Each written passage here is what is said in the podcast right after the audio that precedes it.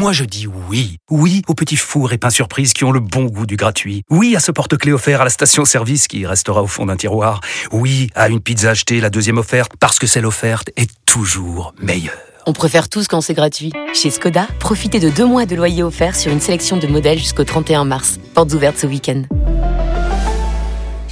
Deux loyers offerts après premier loyer en LLD 37 mois sur toute la gamme Skoda, Orenia et Enya Coupé, c'est accord par Volkswagen Bank. Détails sur skoda.fr. Pour les trajets courts, privilégiez la marche ou le vélo.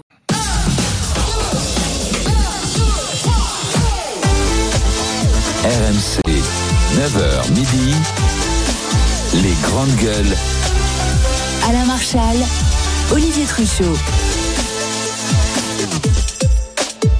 Bonjour à tous, bienvenue sur RMC, RMC Story. C'est le moment de discuter, de débattre, euh, d'être ensemble pour témoigner, raconter cette journée particulière avec nous au 32-16. Bonjour Olivier. Salut Alain, bonjour les grandes gueules. Je vois que les grandes gueules sont arrivées à bon port. Aujourd'hui dans les GG, surtout quand on vient de Toulouse, comme notre ami Jérôme Marty, médecin généraliste. Bonjour Jérôme. Eh oui, médecin qui a bravé la grève. Il y avait des avions ce matin. Ils alors. avaient annulé l'avion de 6 heures, mais pas celui de 6h30. Heureusement, et j'avais pris celui de 6h30. Et puis tiens, je dis juste bonjour à Nelly et Roger, deux auditeurs fidèles de Fronton, des GG, qui regardent en particulier le mardi. Bon, on les salue. Euh, nous sommes avec Bruno Poncé, cheminot, gréviste, fouteur de bazar. C'est sa faute.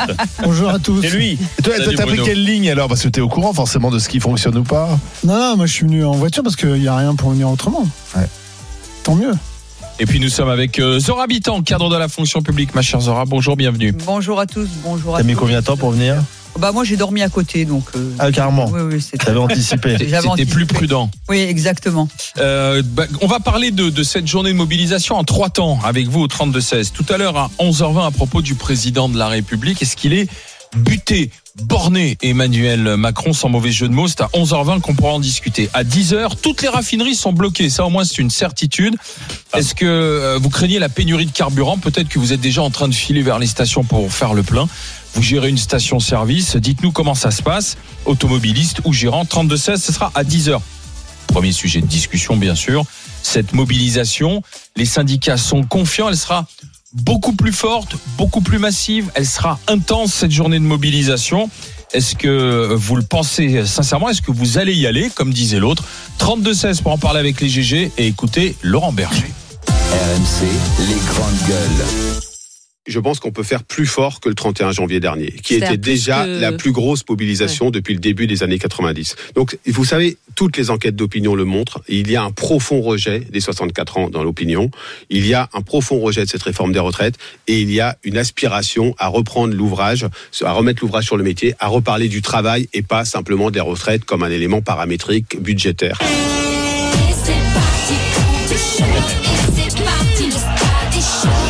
Berger chez nos confrères de, France Inter, c'est la sixième journée de mobilisation. Oui, les syndicats jouent gros aujourd'hui en fait. hein. Ils jouent un peu en quelque sorte leur va-tout. Euh, Il faut qu'il y ait plus de monde euh, que les fois précédentes. Alors pour l'instant, le record c'était le 31 janvier avec euh, plus d'un million de personnes dans la rue selon la police. Là, j'entends notamment Force ouvrière nous dire qu'il faut mettre plus de 2 millions de personnes dans la rue. On verra. hein. Ce matin, les, premiers cortèges vont s'élancer, notamment en province.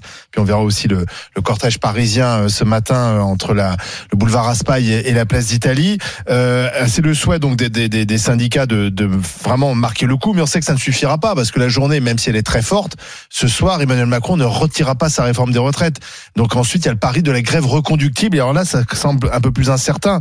Euh, certes, dans les raffineries, on va en parler tout à l'heure avec le- les problèmes de carburant, euh, ça mobilise, ça mobilise également euh, dans certains secteurs. Alors euh, dans les transports, il y aura des perturbations encore demain, mais est-ce qu'il y en aura jeudi, vendredi? Est-ce que ça va aller jusqu'au week-end?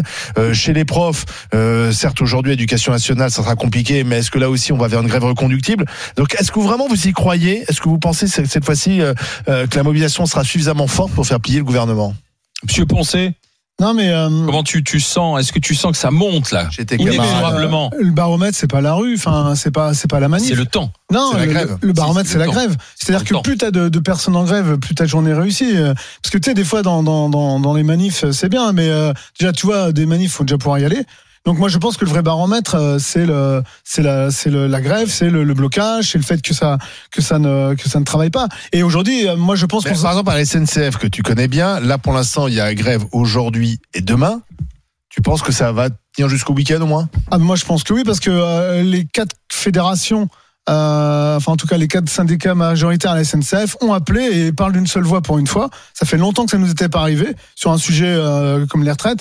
Donc je pense que oui, effectivement, on va, euh, on va au moins pour un démarrage de, de grève reconductible aujourd'hui jusqu'à au moins on- ce week-end. Et après on verra parce que moi je pense aussi que c'est pas qu'une grève de cheminots, donc il va falloir aussi que les autres secteurs se mobilisent. Et moi j'en vois.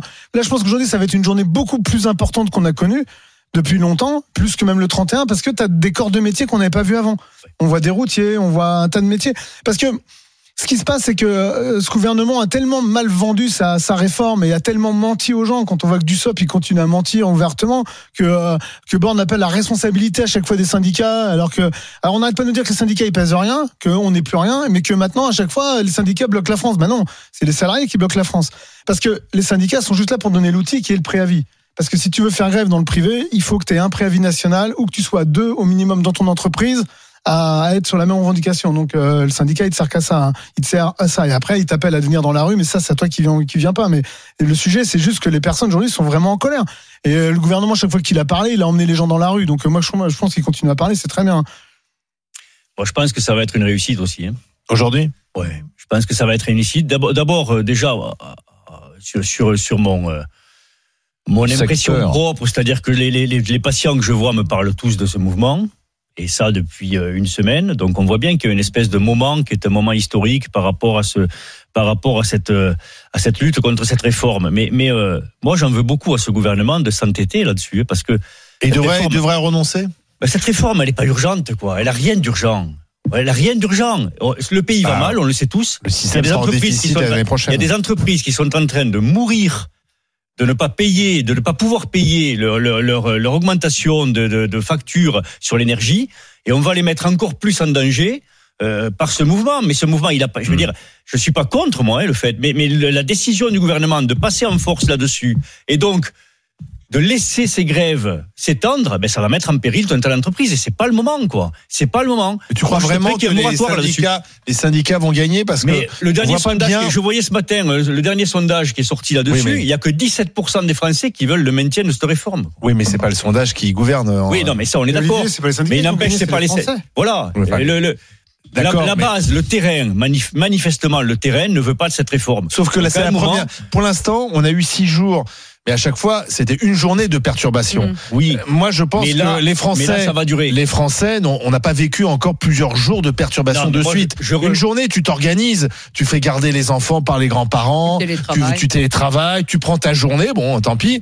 Mais euh, sur plusieurs jours, on va voir si l'opinion publique reste aussi Et déterminée. les gens rejoindront le mouvement parce que Mais ça va, ils vont c'est comme ça que ça marche. Ouais, C'est-à-dire Mais c'est-à-dire que là, s'ils voient qu'aujourd'hui ça part fort, que demain ça continue aussi fort, les gens viendront. Oui. Pas, toi, Zora Non, Zora. non, non. Non, parce que le 31, euh, c'était fort et ça n'a pas fait 15 jours de suite.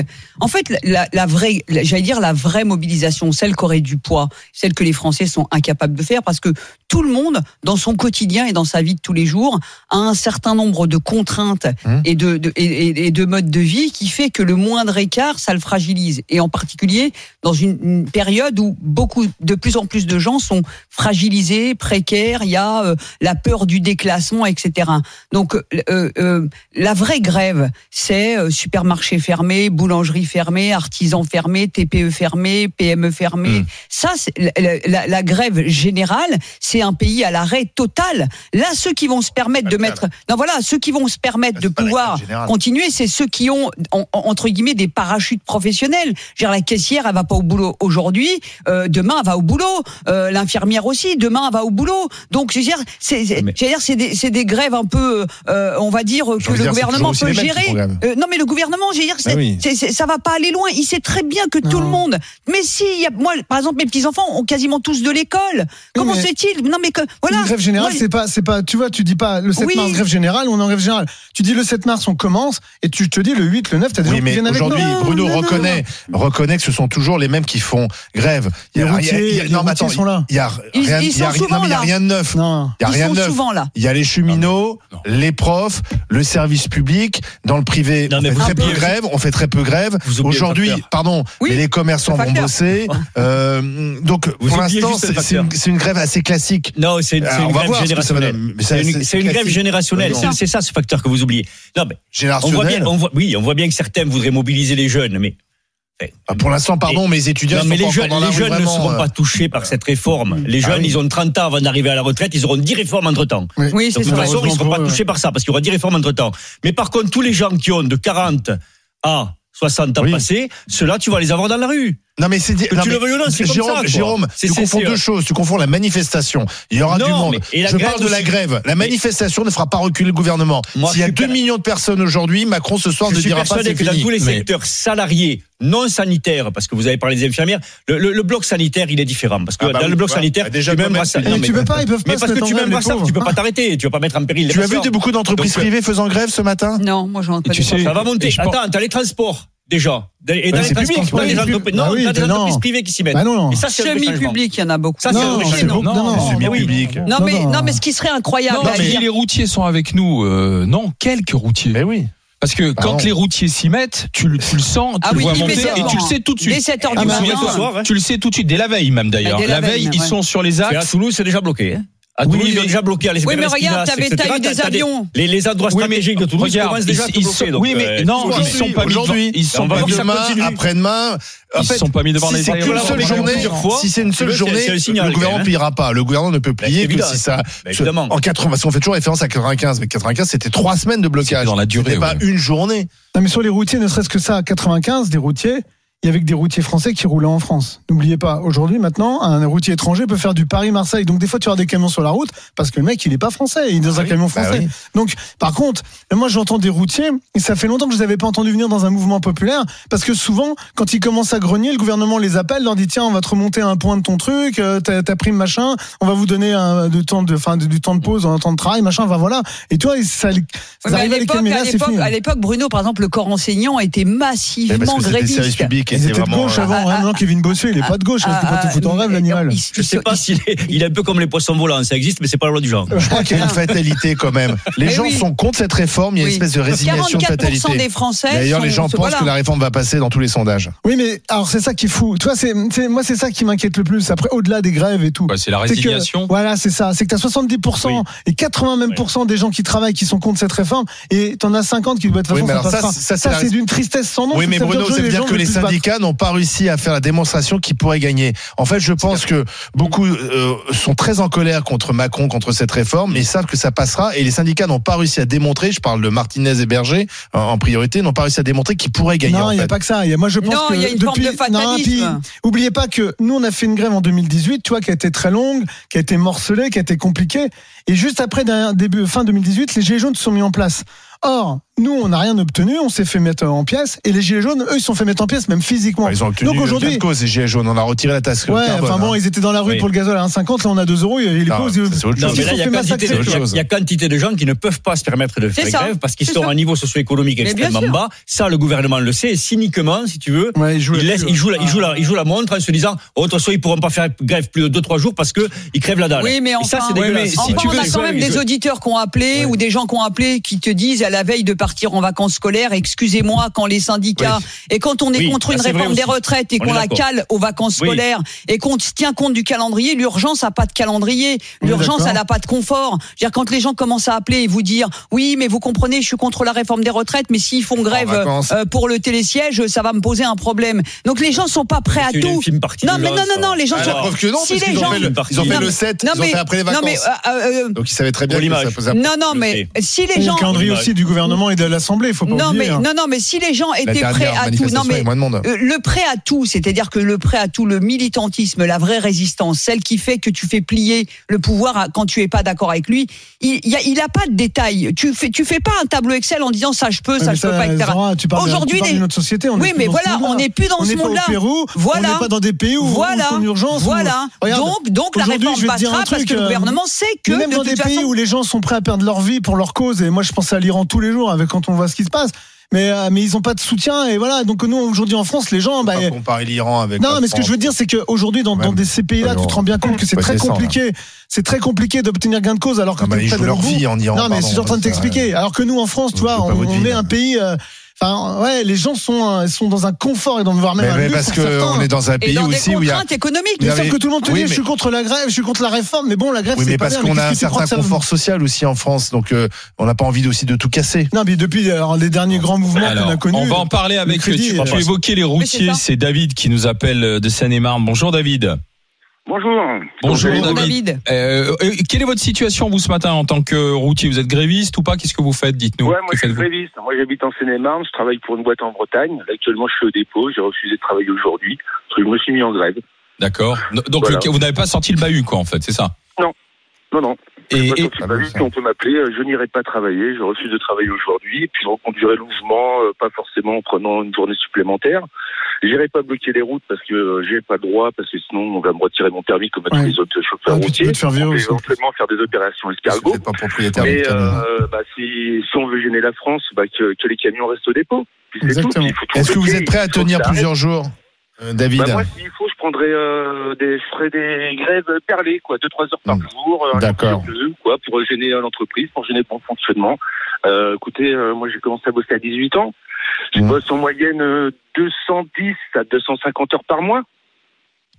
Je Mhm. pense que mes trimestres, je les aurai euh, bien avant 64 ans. Mhm. Même euh, à 60 ans, quand les gens font 150 heures en moyenne et que j'en fais 220, j'ai calculé, ça fait... Si vous avez commencé à 18 ans, vous êtes dans un dispositif carrière longue. Vous partirez plus tôt. Oui, non, la carrière longue, j'ai eu deux ans de chômage, donc ça n'a pas passé. Oui. Ah oui. Qui raconte 1200 euros pour les carrières longues, non, 2 millions de personnes, c'est 10 000 personnes, et encore, ça va finir qu'il y aura personne qui va rien toucher, parce que c'est une usine à gaz. Donc en gros, on nous enfume. Donc au bout d'un moment, faut arrêter. Et au- Euh, autour de vous- il a, faut nationaliser EDF, la fraude Ah fiscale, bah ça y est, c'est fait ça. super la flat tax. Faut arrêter de nous prendre pour des pour, pour des Oui, mais quoi. David, David, est-ce que, est-ce que vous sentez qu'autour de vous, il y a une détermination à faire ça plusieurs Ouais, jours et, et à gagner, j'ai hein, en des fait amis- J'ai des amis patrons qui sont mis en grève. J'ai un couple d'amis fleuristes qui ferment sa boutique aujourd'hui. Ça fait quatre ans qu'ils sont à leur compte. Hein, ils roulent pas sur l'or. Oui. Mais ils sont solidaires. Ils ferment boutique. J'ai un ami Ah, boucher qui tire le rideau. Les gens en ont marre. J'ai des amis maçons qui vont manifester. Ils en ont marre. Les gens, un maçon à 60 ans, il est dans quel état? Une femme qui a bossé à l'usine, qui a fait des gestes répétitifs, des horaires décalés, elle arrive à quel âge? Elle arrive dans quel état à la retraite? Au d'un moment, faut arrêter. De toute façon, quel que soit. femmes- vous- vous avez- pour, pour élever leurs enfants, elles font comment quand elles en ont deux, trois, qu'elles galèrent, qu'elles ont que des petits salaires, des contrats Hmm. de mère, des compagnies, on fait comment Mais surtout, je pense en que vous, avez raison d'employer le, terme les gens en ont marre. Les, Oui, les gens, ils en ont marre. qu'on leur impose des réformes. Les gens, ils en ont marre qu'on leur mette des réformes qui n'ont pas été discutées avant. Cette réforme, elle n'a pas été discutée avant. Elle n'a pas été préparée. Je veux dire, on est dans un pays démocratique.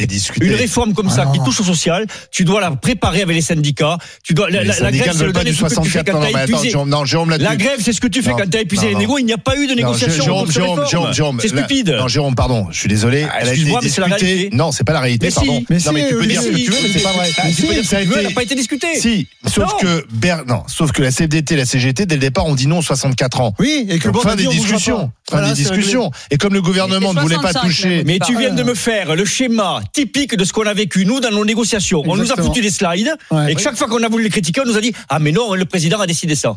Typique. hein. Oui, oui, Merci à David d'avoir été avec nous. de entendu fallait David. pas euh, voter Macron. hein. On David l'a pas voté. chauffeur, euh, David Bah oui, chauffeur routier. C'était dans son programme. David chauffeur Bah routier, il reste au dépôt et autour de lui, ses collègues vont faire pareil. On sera avec Michael du côté des, des Yvelines aussi, qui lui euh, est commerçant euh, et commercial, pardon, et il en a Ouais. ras la casquette lui des grèves en revanche. Et puis euh, on va prendre le pouls de cette France qui est peut-être à l'arrêt aujourd'hui, puisque vous savez que c'est une journée spéciale sur RMC. Tous nos reporters sont sur euh, le terrain, auprès des lycées, des universités, partout en France. Donc on fera un point dans un instant. RMC, 9h midi, les grandes gueules. Alain Marchal, Olivier Truchot. Les GG, les grandes gueules euh, en direct sur RMC, RMC Story avec aujourd'hui Bruno Poncé, Jérôme Marty, euh, Zora Habitant et c'est surtout avec vous, on mesure un peu le, le, le degré de mobilisation de cette journée qui sera massive, c'est sûr, mais va-t-elle s'inscrire s'inscrire dans le temps Euh, Est-ce que la mobilisation sera encore plus forte aujourd'hui, plus forte demain? Bon, on va voir ça. Déjà, on va aller voir ce qui se passe devant les lycées. C'est toujours Ah. sur Paris qu'on regarde. C'est Martin Bourdin qui est devant le lycée Racine. Alors, on est dans le 8e arrondissement parisien. Bonjour, mon cher Martin. Alors, Bonjour les GG. est-ce que est-ce que c'est la mobilisation? Y a-t-il euh, des, des lycéens qui bloquent? Euh, Dites-nous tout. Eh bien, ce matin, depuis, euh, depuis un peu plus d'une heure maintenant, depuis 8 heures, ils sont une bonne soixantaine d'élèves, allez, peut-être un petit peu plus, tous, euh, ou quasiment la plupart, masqués, à bloquer donc ce, ce lycée euh, Racine. Ils ont bloqué l'entrée avec des poubelles et des grilles de chantier. Une banderole barre aussi la porte d'entrée. La retraite avant l'arthrite, est-il écrit. Et c'est pas un coup d'essai hein, pour les lycéens euh, de, de cet établissement. Ils avaient déjà bloqué ce gros lycée parisien de plus de 1000 élèves lors des dernières journées de, de mobilisation. Ça avait même un peu chauffé ici entre les lycéens et, et les forces de l'ordre. Pour éviter que ça dégénère aujourd'hui, des parents d'élèves sont également présents avec des feuilles blanches à la main, signe de pacification. Il y a aussi euh, quelques enseignants. Pour le moment, tout se passe donc dans le, dans le calme. Globalement, hein, il y a un peu de musique, ça discute tranquillement sur le trottoir. De temps en temps, des chants de mobilisation sont lancés au, au mégaphone. Ils vont rester là euh, une bonne partie de la journée, en tout cas une, toute la matinée. C'est ce qu'ils c'est ce qu'ils veulent, c'est ce qu'ils espèrent, euh, ces, ces lycéens, avant d'aller euh, rejoindre les rangs de la manifestation parisienne en début d'après-midi. L'inconnu, pour eux, c'est pour la suite Est-ce qu'il y aura d'autres blocages organisés dans la, dans la, dans la semaine, dans les prochains jours? Il y a des épreuves du bac qui arrivent dans, le, euh, dans, dans les lycées. euh, ça arrive dans deux semaines pour les terminales maintenant. Et donc l'idée d'une reconduction doit être discutée avec les terminales. Ce sera également discuté lors d'assemblée générale un peu plus tard dans la journée.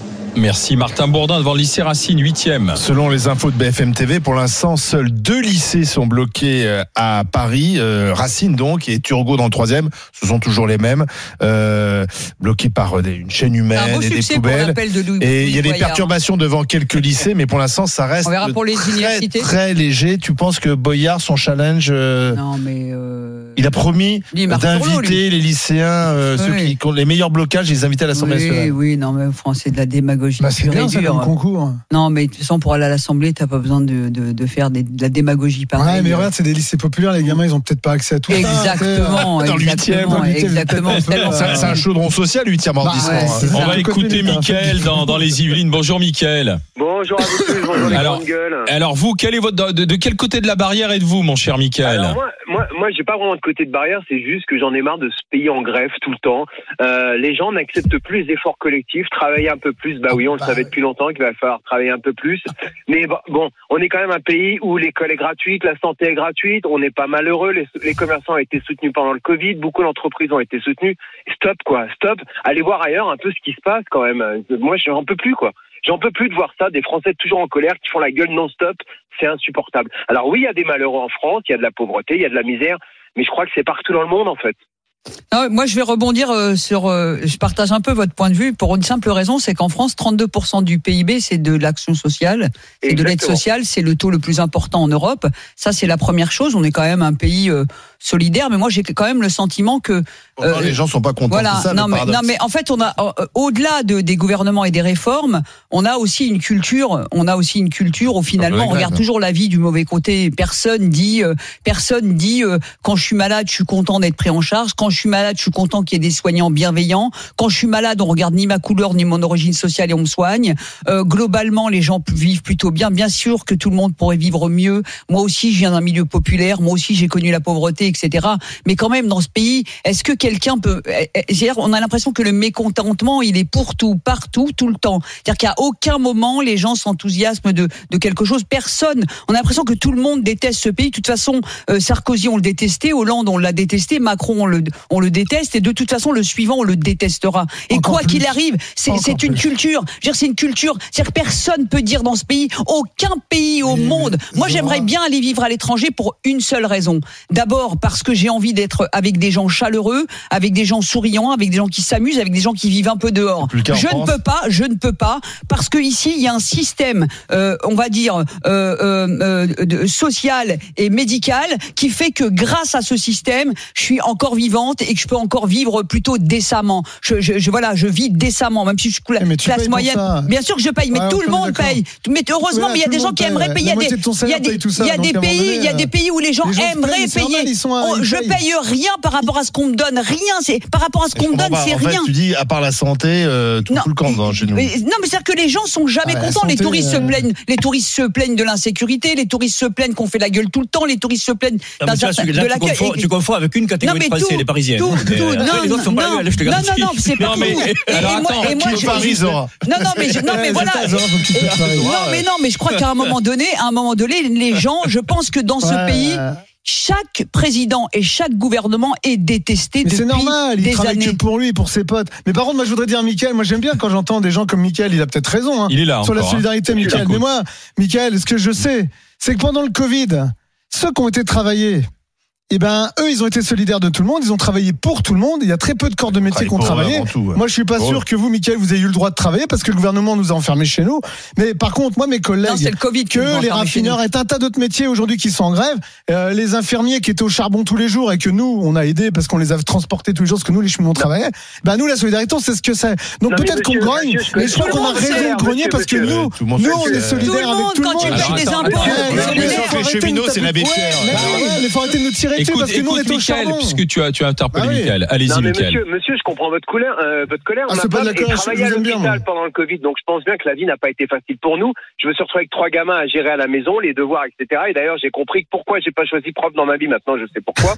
mais euh, non, non, mais je comprends votre colère. Maintenant, il faut quand même regarder, comme le disait Zora il y a cinq minutes, il faut quand même regarder le verre à moitié plein. On est Bah oui. dans un pays où quand même on a une chance énorme. Moi, j'ai été dans d'autres pays, je peux vous dire qu'ils seraient contents, ils donneraient n'importe quoi pour payer des impôts et avoir les mêmes services que nous. J'étais aux urgences lundi pour, euh, samedi pour mon cas personnel. Oui, j'ai attendu 6 heures, 7 heures. Mais je n'ai pas fait la gueule, j'ai eu droit à des soins et à un accès gratuit et on m'a pas Mais voilà. Oui, mais. Non, mais voilà, je- mais vous payez pour ça. pas gratuit, C'est pas gratuit, hein, C'est vous payez pour ça. hein. Non, mais il y a, il y a juste une réalité qui s'appelle voir midi à sa porte. Et une nation, elle voit aussi midi à sa porte. Alors, c'est vrai, on a le meilleur système social au monde, le plus cher aussi. Euh, on a le meilleur système de santé parce que c'est le seul pays du monde où même si vous êtes SDF, on vous opère à cœur ouvert. Ça, c'est une réalité. Mais ça n'empêche pas que notre système s'effondre. Ah, mais ça, c'est sûr. Que Oui, mais- par rapport à un système qui s'effondre, quand on cherche à te placer des réformes en force, ça peut pas marcher. Jérôme, je Donc c'est pas parce que pas parce que tu es un pays où tu as un niveau social où on te protège, où effectivement pendant la Covid on a protégé les entreprises, etc. Comme que tu jamais, n'as pas le droit de dire une réforme mauvaise, on suppose. Mais là, je peux, je peux C'est poser pas, une question. de fermer vos gueules parce qu'on a fait ça. Monsieur Allez-y. Marty, ça fait 30 ans que les réformes, à chaque fois, elles sont mauvaises. À chaque fois qu'il y a une réforme qui a été d'être faite dans ce pays, tout le monde gueule contre les réformes. Parce que aujourd'hui, on est dans un pays de corporations. Les gens regardent pour leur petite corporation, pour leur petite cœur de métier, etc. Donc il y a, il y a un moment, stop. C'est- pas faux. globale Mais moi, je voudrais vous poser une question globale. Je vais poser une question globale.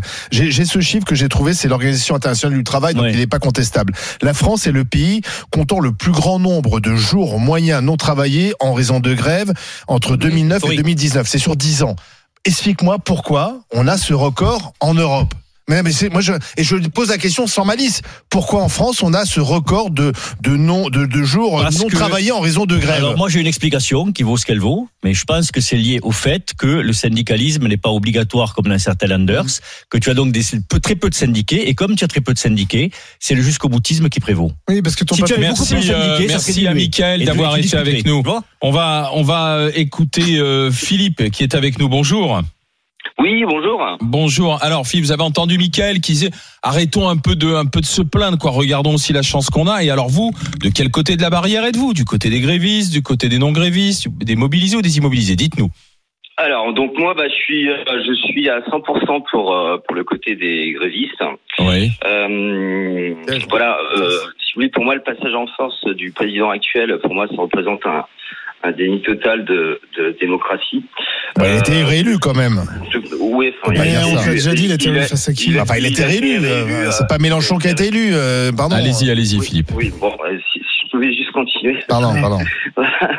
en plus, je pense qu'il fait ça dans une période qui est totalement inappropriée pour une grande majorité de la Ça, population qui, qui fait aujourd'hui face à, à l'inflation. Euh, je vous rappelle quand même qu'on a la huitième réforme euh, en 30 ans qui organise euh, euh, systématiquement la baisse des droits à la retraite. Et pendant ce temps-là, tranquillement, les dividendes continuent à exploser, les grandes entreprises euh, continuent à payer toujours moins d'impôts et de cotisations sociales. Mais dites-moi, vous êtes notaire, Et vous avez un régime spécial, Philippe? Oui, bah justement, ils veulent vider ce régime spécial. Voilà, c'est pour ça que vous êtes en grève. Non, mais il faut.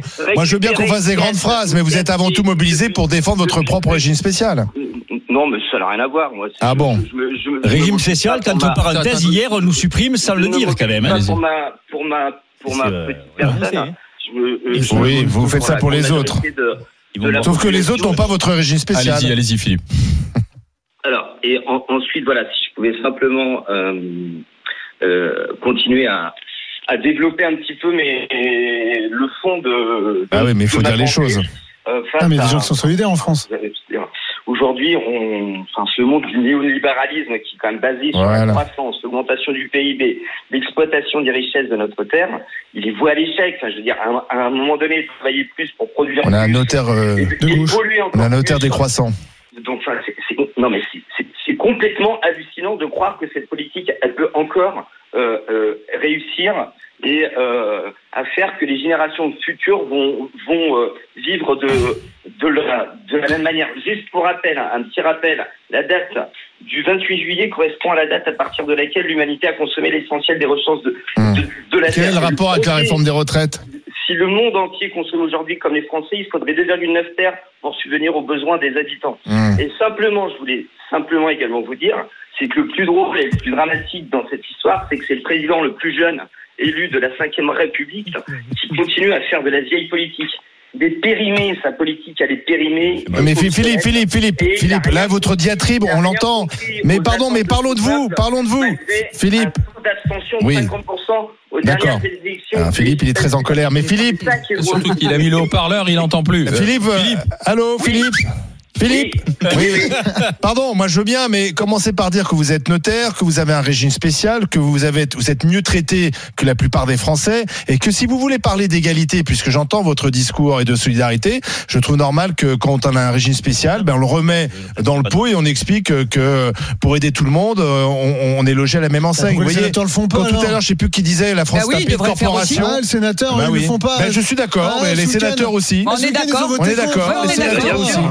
C'est bon. Voilà. hein. Mais moi, j'en ai marre, pardon, des corporatismes dans ce métier. Oui, je fais grève, mais pour les autres. Mais moi, je veux garder mes Mais petits privilèges. solidaires, Olivier, Ok, tout le monde n'est pas comme toi, t'es peut-être un peu trop égoïste, Olivier, faut que tu. Non, mais moi, j'ai moi, moi, je suis dans le privé. Vous savez, jusqu'à présent, on a toujours plus facilement Je te réformé le privé rappellerai une chose public. quand même, il faut pas l'oublier, c'est que les notaires, c'est des libéraux, c'est des indépendants. C'est pas des régimes spéciaux qu'ils ont, c'est des régimes C'est indépendants. des caisses autonomes. C'est des caisses autonomes. Oui, bah, C'est- Merci, Philippe, si chacun fait une caisse autonome, il y a plus de non, non, système non, monsieur, non, monsieur, Eh, parce que les caisses autonomes, elles participent à la solidarité. Oui. Mais les mettre, les mettre dans le tas des régimes spéciaux, Mais attention, c'est une manipulation, c'est pas des régimes Oui, spéciaux, bah, c'est comme les si, nôtres. alors, Là, on est en train chaque de- profession- on est en train de Ah, foutre mais- en l'air le oui, régime des médecins dans Oui, le plus grand silence. Je peux te dire que s'ils veulent se Alors, chaque payer, profession a sa s'ils veulent se puis on grande si crise, elle est déjà le en cours avec les médecins, il n'y a pas mieux. hein. Voilà. Nous- Donc, on alors- est pour le système répartition, mais chacun va être chez soi. Non, non, non, non. Nous, on Euh, s'est je remercie, je remercie. Philippe. On va terminer avec euh, un petit tour dans l'Ain et Sophia qui est aide-soignante. Bonjour Sophia. Bonjour grandes gueules. En Bonjour. grève aujourd'hui Oui, en grève, euh, on a le droit. Je ne suis pas assignée, donc je vais faire partie des manifestants. Voilà. euh, je trouve qu'il y en a marre. Euh, franchement, euh, oui, les gens qui disent oui, il y en a marre d'être en France, de ces grèves et tout. Mais monsieur, moi je travaille depuis l'âge de, j'avais pas 18 ans que j'étais déjà au travail. Et vous savez, je suis en catégorie C. On n'arrête pas de parler, oui, des titulaires, des fonctionnaires. Les petites catégories C, vous en parlez pas assez souvent. On est, moi, je, ça fait plus de 20 ans. Je suis à 1500 et quelques. Vous croyez qu'avec des salaires comme ça, je peux devenir propriétaire ou euh, à la retraite, moi, j'aurais un loyer à payer. Vous savez, ma retraite, je viens de la recevoir. Il faut que j'aille jusqu'à 64 ans pour avoir 1322 euros brut. Parce que quand vous dites, euh, Elisabeth Borne dit 1200, c'est du brut. C'est du brut. N'oubliez pas de Eh oui. dire que c'est du Eh oui. brut. Bah, Et l'employeur moi, dit je toujours veux que brut, mes ouais. enfants, ils se battent pour vivre dans un monde où ceux qui sont tout en bas puissent vivre dignement d'un salaire. J'en veux pas, moi, des chèques de Macron. J'en veux pas. Je veux un salaire digne. Digne, messieurs, dames. Je veux Oui, mais euh, Sophia, Sophia, 85% des, des, des fonctionnaires euh, territoriaux et hospitaliers sont de catégorie euh, C. Je veux bien, vous êtes rentré à, à, 18 ans. à 18 ans. Dans la fonction publique, on a aussi cette chance de pouvoir devenir catégorie B tout au long de notre carrière. Je veux dire, On peut gravir les échelons. On peut pas imputer euh, Oui, tout le temps aux gens le fait vous. de gagner euh, pauvrement notre vie vous, toute notre vie. Mais les salaires ne vont plus avec Oui, l'inflation. bien sûr. Ça, Oui, vrai. bien sûr Mais- ça, on est d'accord. diplômes Et tout. Et Mais payons moins de- euh, payons la moins de France charges. fait des bénéfices. Quand vous voyez que tous les conteneurs qui arrivent là, qui nous, euh, euh, qui nous donnent les produits, 23 milliards de bénéfices là, madame. Ouais. Euh, les, pétroliers, euh, le gasoil, c'est que de la taxe en France. 2 euros, oui, bien sûr que Total va mettre le, le gasoil à 2 Ah, euros. c'est de la taxe, Mais, qui de l'État, qui hein. taxe? C'est Ouais, l'État, ouais. C'est l'État. Moi, Renversons madame, quand je vais faire enfin. mes courses, que je sois Faut renverser diplômée l'État, ou c'est pas, tout. la TVA à Oui, mais c'est pour financer un système, euh, Sophia. C'est-à-dire qu'Azora nous disait, grâce à ça, aller soigner gratuitement. Vous voyez, Sophia, merci d'avoir conclu la, la- la discussion. On va regarder euh, la réponse à la petite question qu'on a posée. Est-ce que la mobilisation va être plus forte aujourd'hui? C'est un oui à 71%. Voilà. C'est ce que vous ressentez. Euh, tiens, une dernière petite chose, Zora, regarde les écrans de contrôle pour ceux qui sont devant RMC Story parce qu'on a on s'est amusé, on a Voilà. vu que tu avais choisi ton camp.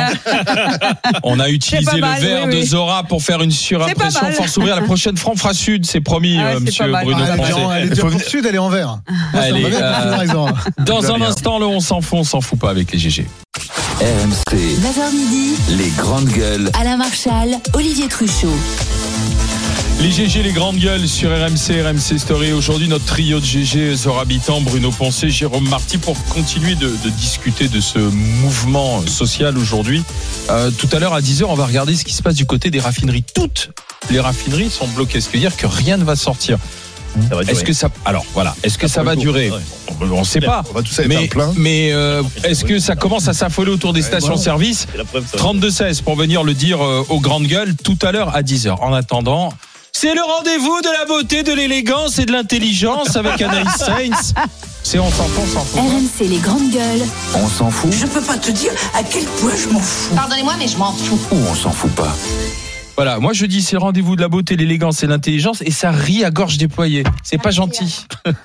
Bonjour Anaïs. Bonjour les GG, bonjour à tous. Tiens, ça faisait 48 heures euh, qu'il n'y avait pas une nouvelle révélation dans l'affaire Palmade. On était presque inquiets et bam, le juge d'instruction qui demande hier soir la levée de la détention provisoire de l'humoriste pour raison médicale. Bon, le parquet a fait appel, mais est-ce qu'on s'en fout ou pas, Zora? Non, moi je m'en fous pas. Non, Bruno ça me fout pas. Euh, bah, Bruno Euh, Non, on s'en fout pas. Zora Non, je m'en fous pas parce que je trouve que vraiment ça a été euh, ça a été vraiment excessif la façon dont on a traité cette euh, cette histoire euh, au-delà au-delà du fait que c'est vraiment triste qu'il y ait eu j'allais dire cet accident avec cette personne qui a perdu son bébé mais quand même quoi. La toxicomanie c'est pas rien, je pense que ce cette ce palmade était en souffrance, même euh, on n'a pas à lui pardonner, mais jusqu'à lui l'accuser de pédocriminalité. Enfin bon, ça a été vraiment violent, mais je pense que pour l'homme, ça a dû être violent. Je, il- il- voilà, je, je. Pour l'instant, rien n'a été retrouvé dans, dans cet Oui, appareil. bien hein. sûr, bien sûr, mais je- cette espèce de lynchage, d'inquisition un peu des réseaux, des gens en permanence pour qui que ce soit, ça peut nous arriver à nous à n'importe quand, et, je, et je trouve ça vraiment indécent, quoi. Bah oui. Ah, Tout le monde fait pas des soirées chemsex Ouais. pendant trois jours sans dormir et en se droguant. Et ça oui, peut arriver à nous. Je suis pas sûr que les gens se soient identifiés d'autres à faire raisons. palmade. Non, mais pour d'autres Alors raisons. c'est vrai qu'on Pour peut-être raisons. effectivement on peut prendre le volant en ayant trop bu. Ça, Voilà. je pense que ça c'est Voilà. plus Mais des injections une demi-heure avant de prendre la route, euh, Jérôme Enfin, oui. Non, je, je, je- je suis à peu près du même, du même, euh, du même avec Zora. Je trouve qu'il y, en a eu beaucoup de faits, beaucoup trop. Une Mais là, il y a un bras de fer judiciaire. une espèce de voyeurisme malsain, quoi. euh, Sur, sur euh, je suis même pas sûr d'ailleurs qu'on ne blesse pas la famille Hmm. victime de l'accident chaque Hmm. fois qu'on parle de Pierre Palmade. hein. Hmm. Je ne suis pas sûr. Hein. Peut-être qu'ils ils ont un droit au silence. hein. Ils ont un droit au respect. Et chaque fois qu'on va en rajouter, remettre une pièce dans le dans le dans le bourrin, on, on- on relance l'affaire, quoi. Euh, Et, et puis et puis et puis, Palmade, c'est un justiciable comme un autre. Quoi. S'il est malade, il est normal qu'on suspende sa détention. Il est normal qu'il se soigne pour revenir ensuite, s'il le faut, en détention. Mais fait, Voilà. c'est un c'est un homme Là, comme là, là, le pas- procureur de Melun n'est pas d'accord avec ça parce Non, que non, il a ce qui est intéressant, c'est qu'il y a un bras de fer. que la juge veut le remettre en liberté, estimant qu'il est malade et qu'il n'a rien à faire en prison, et que le procureur veut le mettre en prison, sachant qu'il y a des gens malades en prison, il y a des, même des centres Mm. hospitaliers en prison, notamment à Fresnes. Donc on va voir qui, qui, qui va Oui, gagner ce bras dans en les, fait. dans les deux jours. On enchaîne. La France à l'arrêt, ce mardi noir contre la réforme des retraites est déjà annoncé comme sans précédent par les syndicats en tout cas. Et pendant ce temps-là, Emmanuel Macron fait la fête où Bien, À Kinshasa, on le voit sur une vidéo qui circule sur les réseaux sociaux, sirotant une bière, chemise ouverte, manche relevée, en compagnie d'une star de la chanson euh, congolaise. Fali Euh, Ipupa. Euh, Fali Ipupa, exactement. Bah tiens, il est notre président. Vous voyez les Il images est sur euh, pépouze avec Ipupa. il- vous voyez les images sur, euh, sur RMC Story? Est-ce qu'on s'en fout ou pas, Zora? Alors, il je il m'en était dans fous une pas. boîte de nuit, là. Je m'en fous pas, non. Tu t'en fous pas, Jérôme? Non, moi non plus. Bruno? Ouais, moi non plus. hein. Bruno? Non, mais euh, la dernière fois, il était en Espagne, il était à Rotterdam ou je sais pas quoi, il était en Hollande. Là, il est là-bas. Il se Et- planque, il se planque, Macron Alors non seulement il se planque, mais alors en plus, moi je serais lui, j'aurais vite quitté le territoire africain après tout ce qu'il a pu leur dire. hein. Moi j'ai vu quand même un président africain lui couper la parole, lui dire là c'est fini la France-Afrique.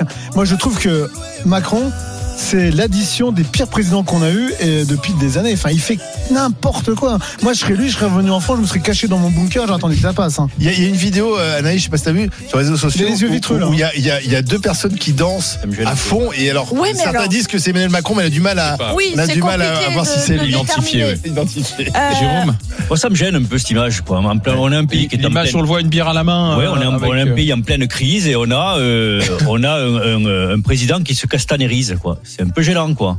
Oh mais non, mais non, ça castanérise. Ah, Christophe Castaner, quand il allait au Rwanda. Mais oui, au Rwanda, gilets jaunes, il en boîte. Et là, on a un peu la même ah, image. Je peux dire, ah, moi. Mais oui, c'est président Castaner. Il faut préciser que c'est la fin d'une visite avec le chanteur congolais qui tenait euh, à ce que, à montrer en tout cas les rues de Kinshasa. Euh, moi, je suis pas choqué. Hein. Président. Mais tu sais bien que les images qu'il envoie, Emmanuel Macron, sont elles. Filmé. Il y a une façon de se dire, je suis des Non, mais attendez, attendez. D'abord, c'est le gouvernement qui s'occupe de la réforme des des retraites. Lui, il est président ah dans oui. un autre contexte. Il ah est bah ailleurs. Il est dans ouais, un lui pays. Il, la bière. il est dans un pays pour d'autres raisons. Il est dans un pays pour d'autres raisons. Et je vois pas pourquoi il ferait euh, une tête d'enterrement et il, euh, il, il, ramènerait la réforme des retraites dans son voyage en Afrique pour dire écoutez, je suis pas bien. Euh, il faut pas que je rigole, ah, pas que je souris. Non mais. Il a dansé sur la tête. Non mais il a raison. Je te rappelle que Chirac parlait beaucoup d'une bière bien connue. Tu l'as jamais vu avec une bière à la mer en boîte. Mais c'est pas grave. C'est un détail. Je suis assez d'accord quand même. L'élection présidentielle a bien changé, pardon. On a, Excuse-moi. Ah, ça existait, ça existait, ça existait. J'imagine. Bah,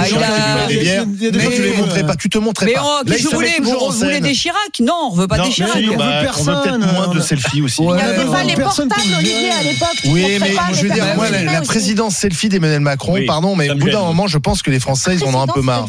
Mais oui, c'est la présidence bah, selfie. Ils passent leur temps à faire des Par contre, euh, moi qui suis un peu expert en boîte de nuit tout, je trouve qu'il est un petit peu vitreux, le président. Bah oui, j'ai une carrière avant Hein. ça veut dire quoi, ah bah, moi, bah, moi, à partir de 14-15 ans, je suis beaucoup sorti. Ah, D'accord, mais les, pourquoi les yeux vitreux là quand même. Carrière boîte de. Je, pense que il tient pas la bière, effectivement, soit il a croisé les potes de Palma parce qu'il est un peu chargé quand même. Oh là là. Bah, regardez-le bien. Eh. Bon. Regardez-le bien. Allez, euh, les GG, Valérie Pécresse euh, va porter plainte contre Louis Boyard pour son blocus challenge, son appel au blocage des lycées via euh, un concours hein, sur les réseaux sociaux. Plainte pour incitation au délit d'entrave et incitation à la violence. Est-ce qu'on s'en fout ou pas, Zora Non, moi je m'en fous pas. Jérôme, pardon. Moi je m'en fous pas. Bruno Moi je m'en fous pas. Zora bah, c'est euh, carrément euh, empêché. C'est-à-dire qu'ils demandent à euh, à des à des étudiants de bloquer l'accès à ceux qui veulent pas faire grève. Et ça, c'est un délit. Je suis désolé, on peut pas. On, appelle à la grève, mais on n'appelle pas des gens à bloquer ceux qui veulent pas faire grève. Alors la réponse euh, de LFI sur Twitter, Valérie Pécresse, je cite, avait moins de problèmes avec le délit d'entrave lorsqu'elle manifestait en 1991. Où ça? À l'ENA. Ils ont ressorti la vidéo de, de Lina euh, sur, euh, sur Twitter. Euh, effectivement, elle avait participé au blocage de l'ENA à, à l'époque. Ils avaient dormi dans les amphis de l'ENA pour Donc empêcher le déménagement de l'ENA. En fait. bah moi, je trouve que quand même tous ces gens ont la, a pas changé, hein. ont la, la, mémoire courte parce que t'es quand même dans une assemblée nationale où t'as un tas de, députés aujourd'hui, tu vois, qui ont des incointances avec des grands groupes. On voit bien que la présidente de l'Assemblée nationale est quand même à quelques quelques petites casseroles qui commencent à se réveiller et que Boyard. Non, non, on lui fabrique des casseroles. Non, on lui fabrique rien. Euh, non, mais qu'est-ce qui empêche les gens d'avoir des dividendes quand t'es des. Non, non, mais les conflits d'intérêts, c'est sûr que quand t'es homme politique. Confl... Peux... Quel conflit eh, d'intérêts Mais on entend que ça. Enfin, à un moment donné, non, mais Zora, tu peux pas défendre l'indéfendable. Zora, faut que t'arrêtes. Des fois, t'es la plus mignonne de toutes, mais arrête de défendre l'indéfendable. Ah, c'est déjà pas mal, ça. Ah, comme ça, c'est bon. Mais non, mais. Comme ça, ça passe crème, hein. Mais t'as vu, eh, je suis malin comme ça là-dessus. Oui, oui, j'ai vu ça. Tout, a plein là-dedans. Mais. Bah, il eh. joue un peu les influenceurs. Oui, mais il a. C'est son rôle la question, la question c'est est-ce que Valérie Pécresse est l'attachée de presse de Louis Boyard, quoi parce, que, si elle veut, si elle veut qu'on qu passe beaucoup plus de Louis Boyard et donner de l'importance à son action, alors qu'on a vu qu'il n'y avait que deux lycées bloqués ce matin, elle fait pas autrement. Quoi. Après, des lycées, Pécresse, elle est non, mais Valérie Pécresse, si elle est proche des lycéens ou des étudiants, elle dit ne faites pas ça et on va voir quel, lequel des deux a le plus d'influence. Merci Anaïs. Dans un instant, les stations service, les, les raffineries qui sont toutes toutes bloquées. On va prendre le pouls des stations-service et des automobilistes avec vous au 32-16. Est-ce que ça commence à être la panique? Est-ce que vous êtes en train de faire le plein? Est-ce que vous craignez pour euh, votre plein d'essence? 32-16 pour venir en parler avec, avec les GG. C'est jusqu'à midi. Les grandes gueules.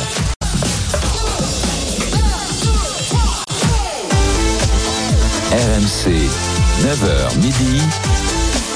Les grandes gueules. Alain Marchal, Olivier Truchot.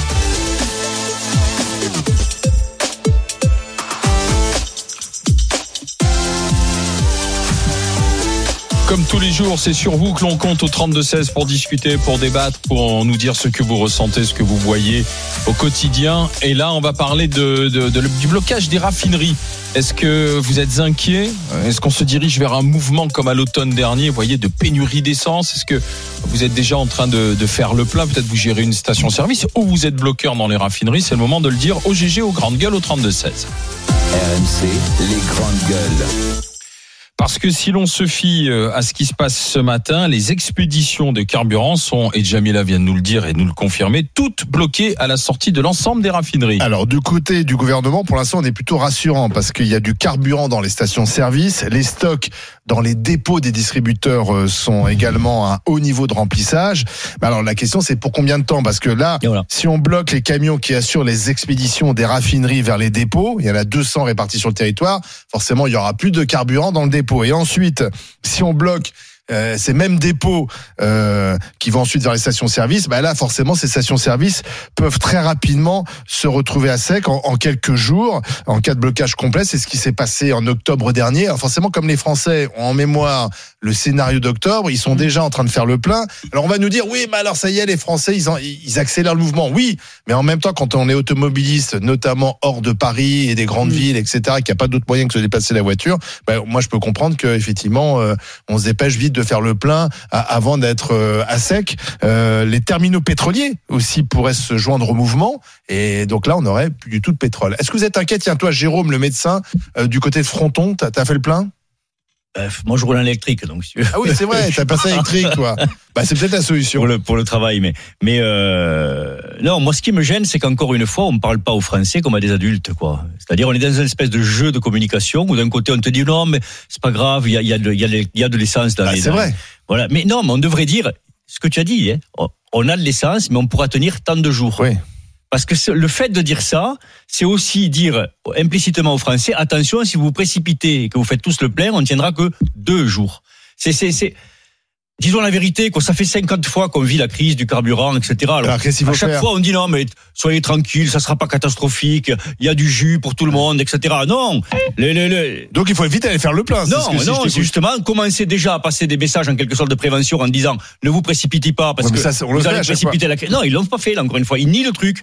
Ils nient le truc, c'est pas grave. Toutes les raffineries sont bloquées. Il y a rien Ah oui. qui rentre, mais ça va, on peut tenir. Et donc, il devrait dire, n'allez pas aux pompes, euh, mais, euh, Mais bien il organiser dès maintenant, Voilà. organiser dès maintenant les, les, les restrictions ou la distribution, dès maintenant. Ah, Parce mais- qu'ils savent très bien quand tu bloques les raffineries, à l'évidence, c'est pas pour un jour. Non. Sinon, Ouais. ça sert à rien. Donc, Euh, ça va durer. Donc, tu t'organises dès le début.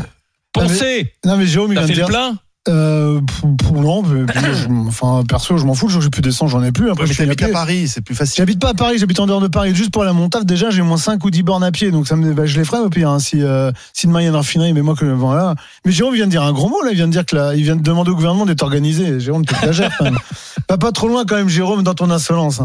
Mais non, mais, euh, mais euh, ce gouvernement, de Tu crois que les raffineurs, ils vont refaire le coup de, de, de, de l'automne dernier, là C'est parti pour? Mais en plus, tu vois, les raffineurs. c'est ça euh, surtout. Hein, les, Les raffineurs euh, qui se mettent en grève, c'est une chose, mais en plus eux, ils savent ce que c'est parce que la plupart des, des gens qui travaillent euh, euh, dans la, dans la raffinerie, ceux qui sont les opérateurs, ceux qui font le boulot le plus sale. Eux, les 64 ans sont même pas sûrs de les atteindre parce que tu, tu euh, on a, c'est un truc qui a été élevé aussi dans leur, dans leur, dans leur, euh, dans leur grève, mais eux, leur état de santé, il est quand même compliqué après 60 piges avec tout ce qu'ils reniflent toute la journée parce que eux, ils reniflent Pareil des pour produits les chimiques. agriculteurs avec mais, les mais, euh, on est bien euh, d'accord, mais, mais c'est pour ça Il y a que. des tas de professions. Mais là, euh, on te parle, non mais Zora, si à chaque fois que tu, je te parle d'un métier, tu vas en sortir un autre qui est mieux ou qui est pire, c'est sûr. mais non, parce qu'aujourd'hui, ouais, mais cette réforme, elle est dégueulasse pour tout le monde, parce que 64 ans, c'est pas un âge pour bosser. Parce que même si les conditions de travail de plein de personnes se sont peut-être améliorées et qu'il y a moins de personnes qui souffrent au boulot, t'as encore des métiers qui souffrent vraiment, qui, qui ont des métiers qui sont de plus en plus dangereux, parce que c'est leur métier à eux, il est dangereux. Et donc, les mecs qui veulent pas bosser 64 ans. Mais ça, ce gouvernement-là, quand tu lui parles de pénibilité, t'expliques qu'un mec qui fait du marteau-piqueur, il fait pas un travail pénible. Donc, tu vois bien que t'es quand même des gens On peut, on peut concevoir. Alors moi, je, la- les raffineries, euh, bah, on s'adaptera. En fait, on fait comme d'habitude. Qu'est-ce qu'on a à dire Plein, là. Euh, non, non, moi, je j'ai pas de voiture, donc euh, Ah bon, bah je- voilà. je- comme ça, c'est vite fait. Mais euh, je, je, on s'adapte. Genre, les gens s'adaptent. Il y a grève, ils s'adaptent, ils font du télétravail. Enfin, c'est plus facile de s'adapter. Euh, ouais, ouais, mais sauf que pour la ruralité, monde télétravaille bah oui, pas, donc la ruralité va être va être coincée. On n'habite pas près de la maintenant, métro, maintenant, maintenant, le, le, le problème de cette réforme, il est, il est. moi, je dis que c'est une réforme un peu trop tiède.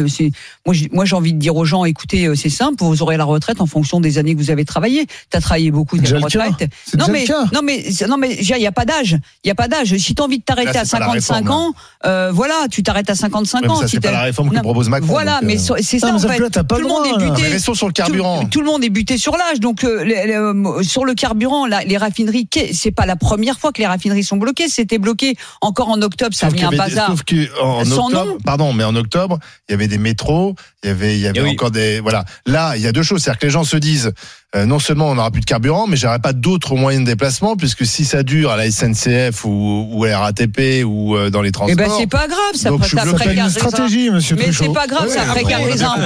Ça va précariser un non, peu mais plus ça veut de dire gens. que là, quand tu dis bloquer l'économie, en fait, c'est Non, c'est bloquer des gens, c'est précariser des gens. C'est bloquer les transports. stratégiques, Et bah quand en France tu Bah bloques les transports, tu bloques euh, l'économie. Si tu Transport et regardes au tu sein même de la CGT, on n'est pas d'accord sur Ouais. cette stratégie du blocage total Ouais. et de la France à genoux et de l'économie à l'arrêt. Parce que tu mets l'économie à l'arrêt et la France à genoux, tu mets les travailleurs à genoux. Mais c'est ce Ah que j'allais dire, oui, on précarise derrière, davantage. derrière, tu as bien aussi les artisans, les PME, ils vont Ouais. dire écoute, écoute, euh, moi je suis désolé. Déjà, la facture de l'énergie, elle est élevée. Euh, là, j'ai perdu des clients. Donc, euh, quand des fois, c'est des boîtes qui tournent avec 3 quatre employés, eh ben, t'en sors un. Il y a Dans ces exemple, je vais vous donner donc, un attends, exemple. Attends, parce que là, dans les raffineries, D'accord, là c'est peut-être sur 24 heures, 36 heures, mais euh, ils ont perdu beaucoup d'argent aussi hein, le- le- lors du conflit de- d'octobre-novembre.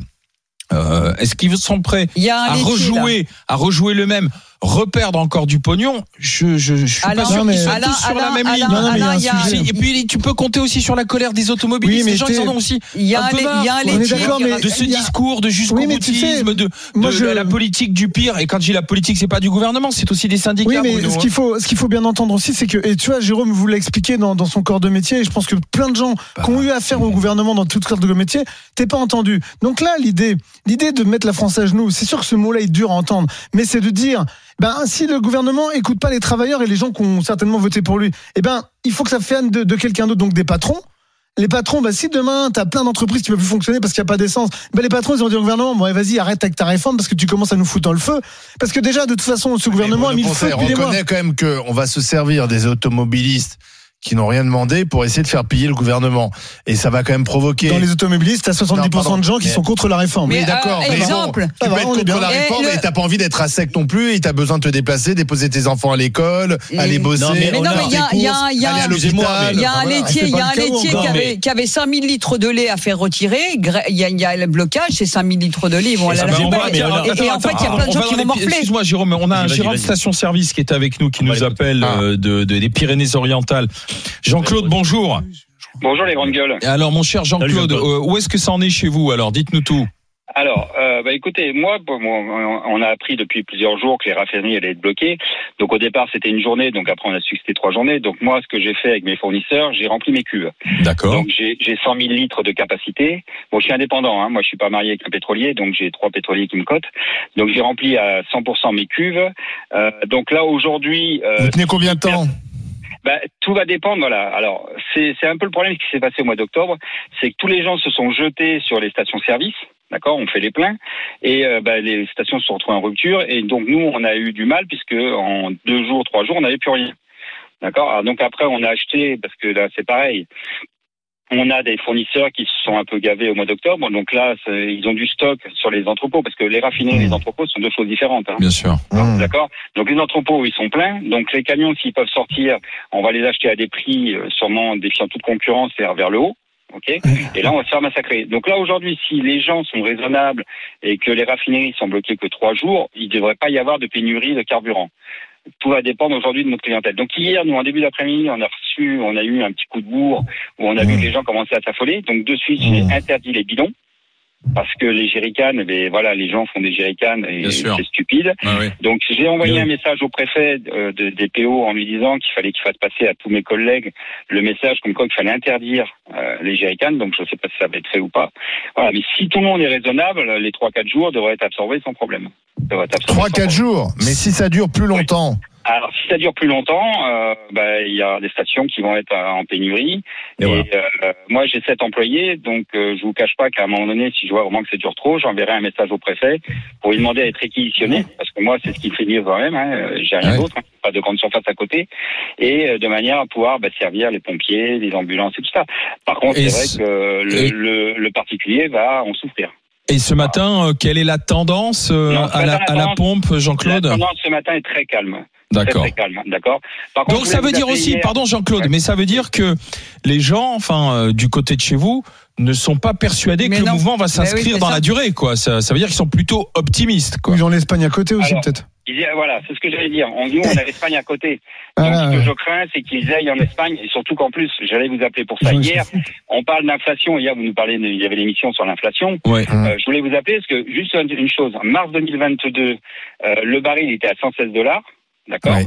Je vendais le gasoil à 1,848. Mhm. Lundi, le baril était à 78 dollars. Oui. Et je vends le baril à 1,800, euh, je vends le, le gasoil à 1,857. Ouais, c'est incompréhensible. Ouais. Et en ayant toujours mes 7 centimes de marge. C'est Donc, moi qui me gave. Donc il y en a toujours- qui se gavent en ce moment alors que le baril euh, Voilà. est plutôt euh, est plutôt à la baisse. Exactement. Ça serait pas toujours le même qui se gave Tout à fait. Hein Comme à chaque fois. Bah oui. Ouais, voilà, Oui, là et- c'est et- là c'est visible. Là, c'est énorme. oui. là. Là c'est énorme. Je sais pas là. si vous- 78 à 116, ça fait quand même beaucoup. Hein. Là, Bah, ça fait un bout de temps Voilà. qu'on le dit, hein, Allez-y, gave. Jean-Claude. Et moi, et moi, je le vends plus cher, en ayant toujours mes 7 centimes de marge. Ouais. Oui. Eh oui. Et l'État rem- euh, remplit ses caisses de TVA. Voilà. Ah bah, bah, de la taxe plus de la, de la TVA Mais- sur de la taxe. Les, voilà, TVA sur la taxe. Merci Jean-Claude d'avoir été avec Merci. nous. Je vous souhaite une bonne journée. À bientôt. À bientôt euh, du côté des Pyrénées-Orientales. On va passer par la Mayenne avec Anthony qui est auto-entrepreneur. Bonjour Anthony.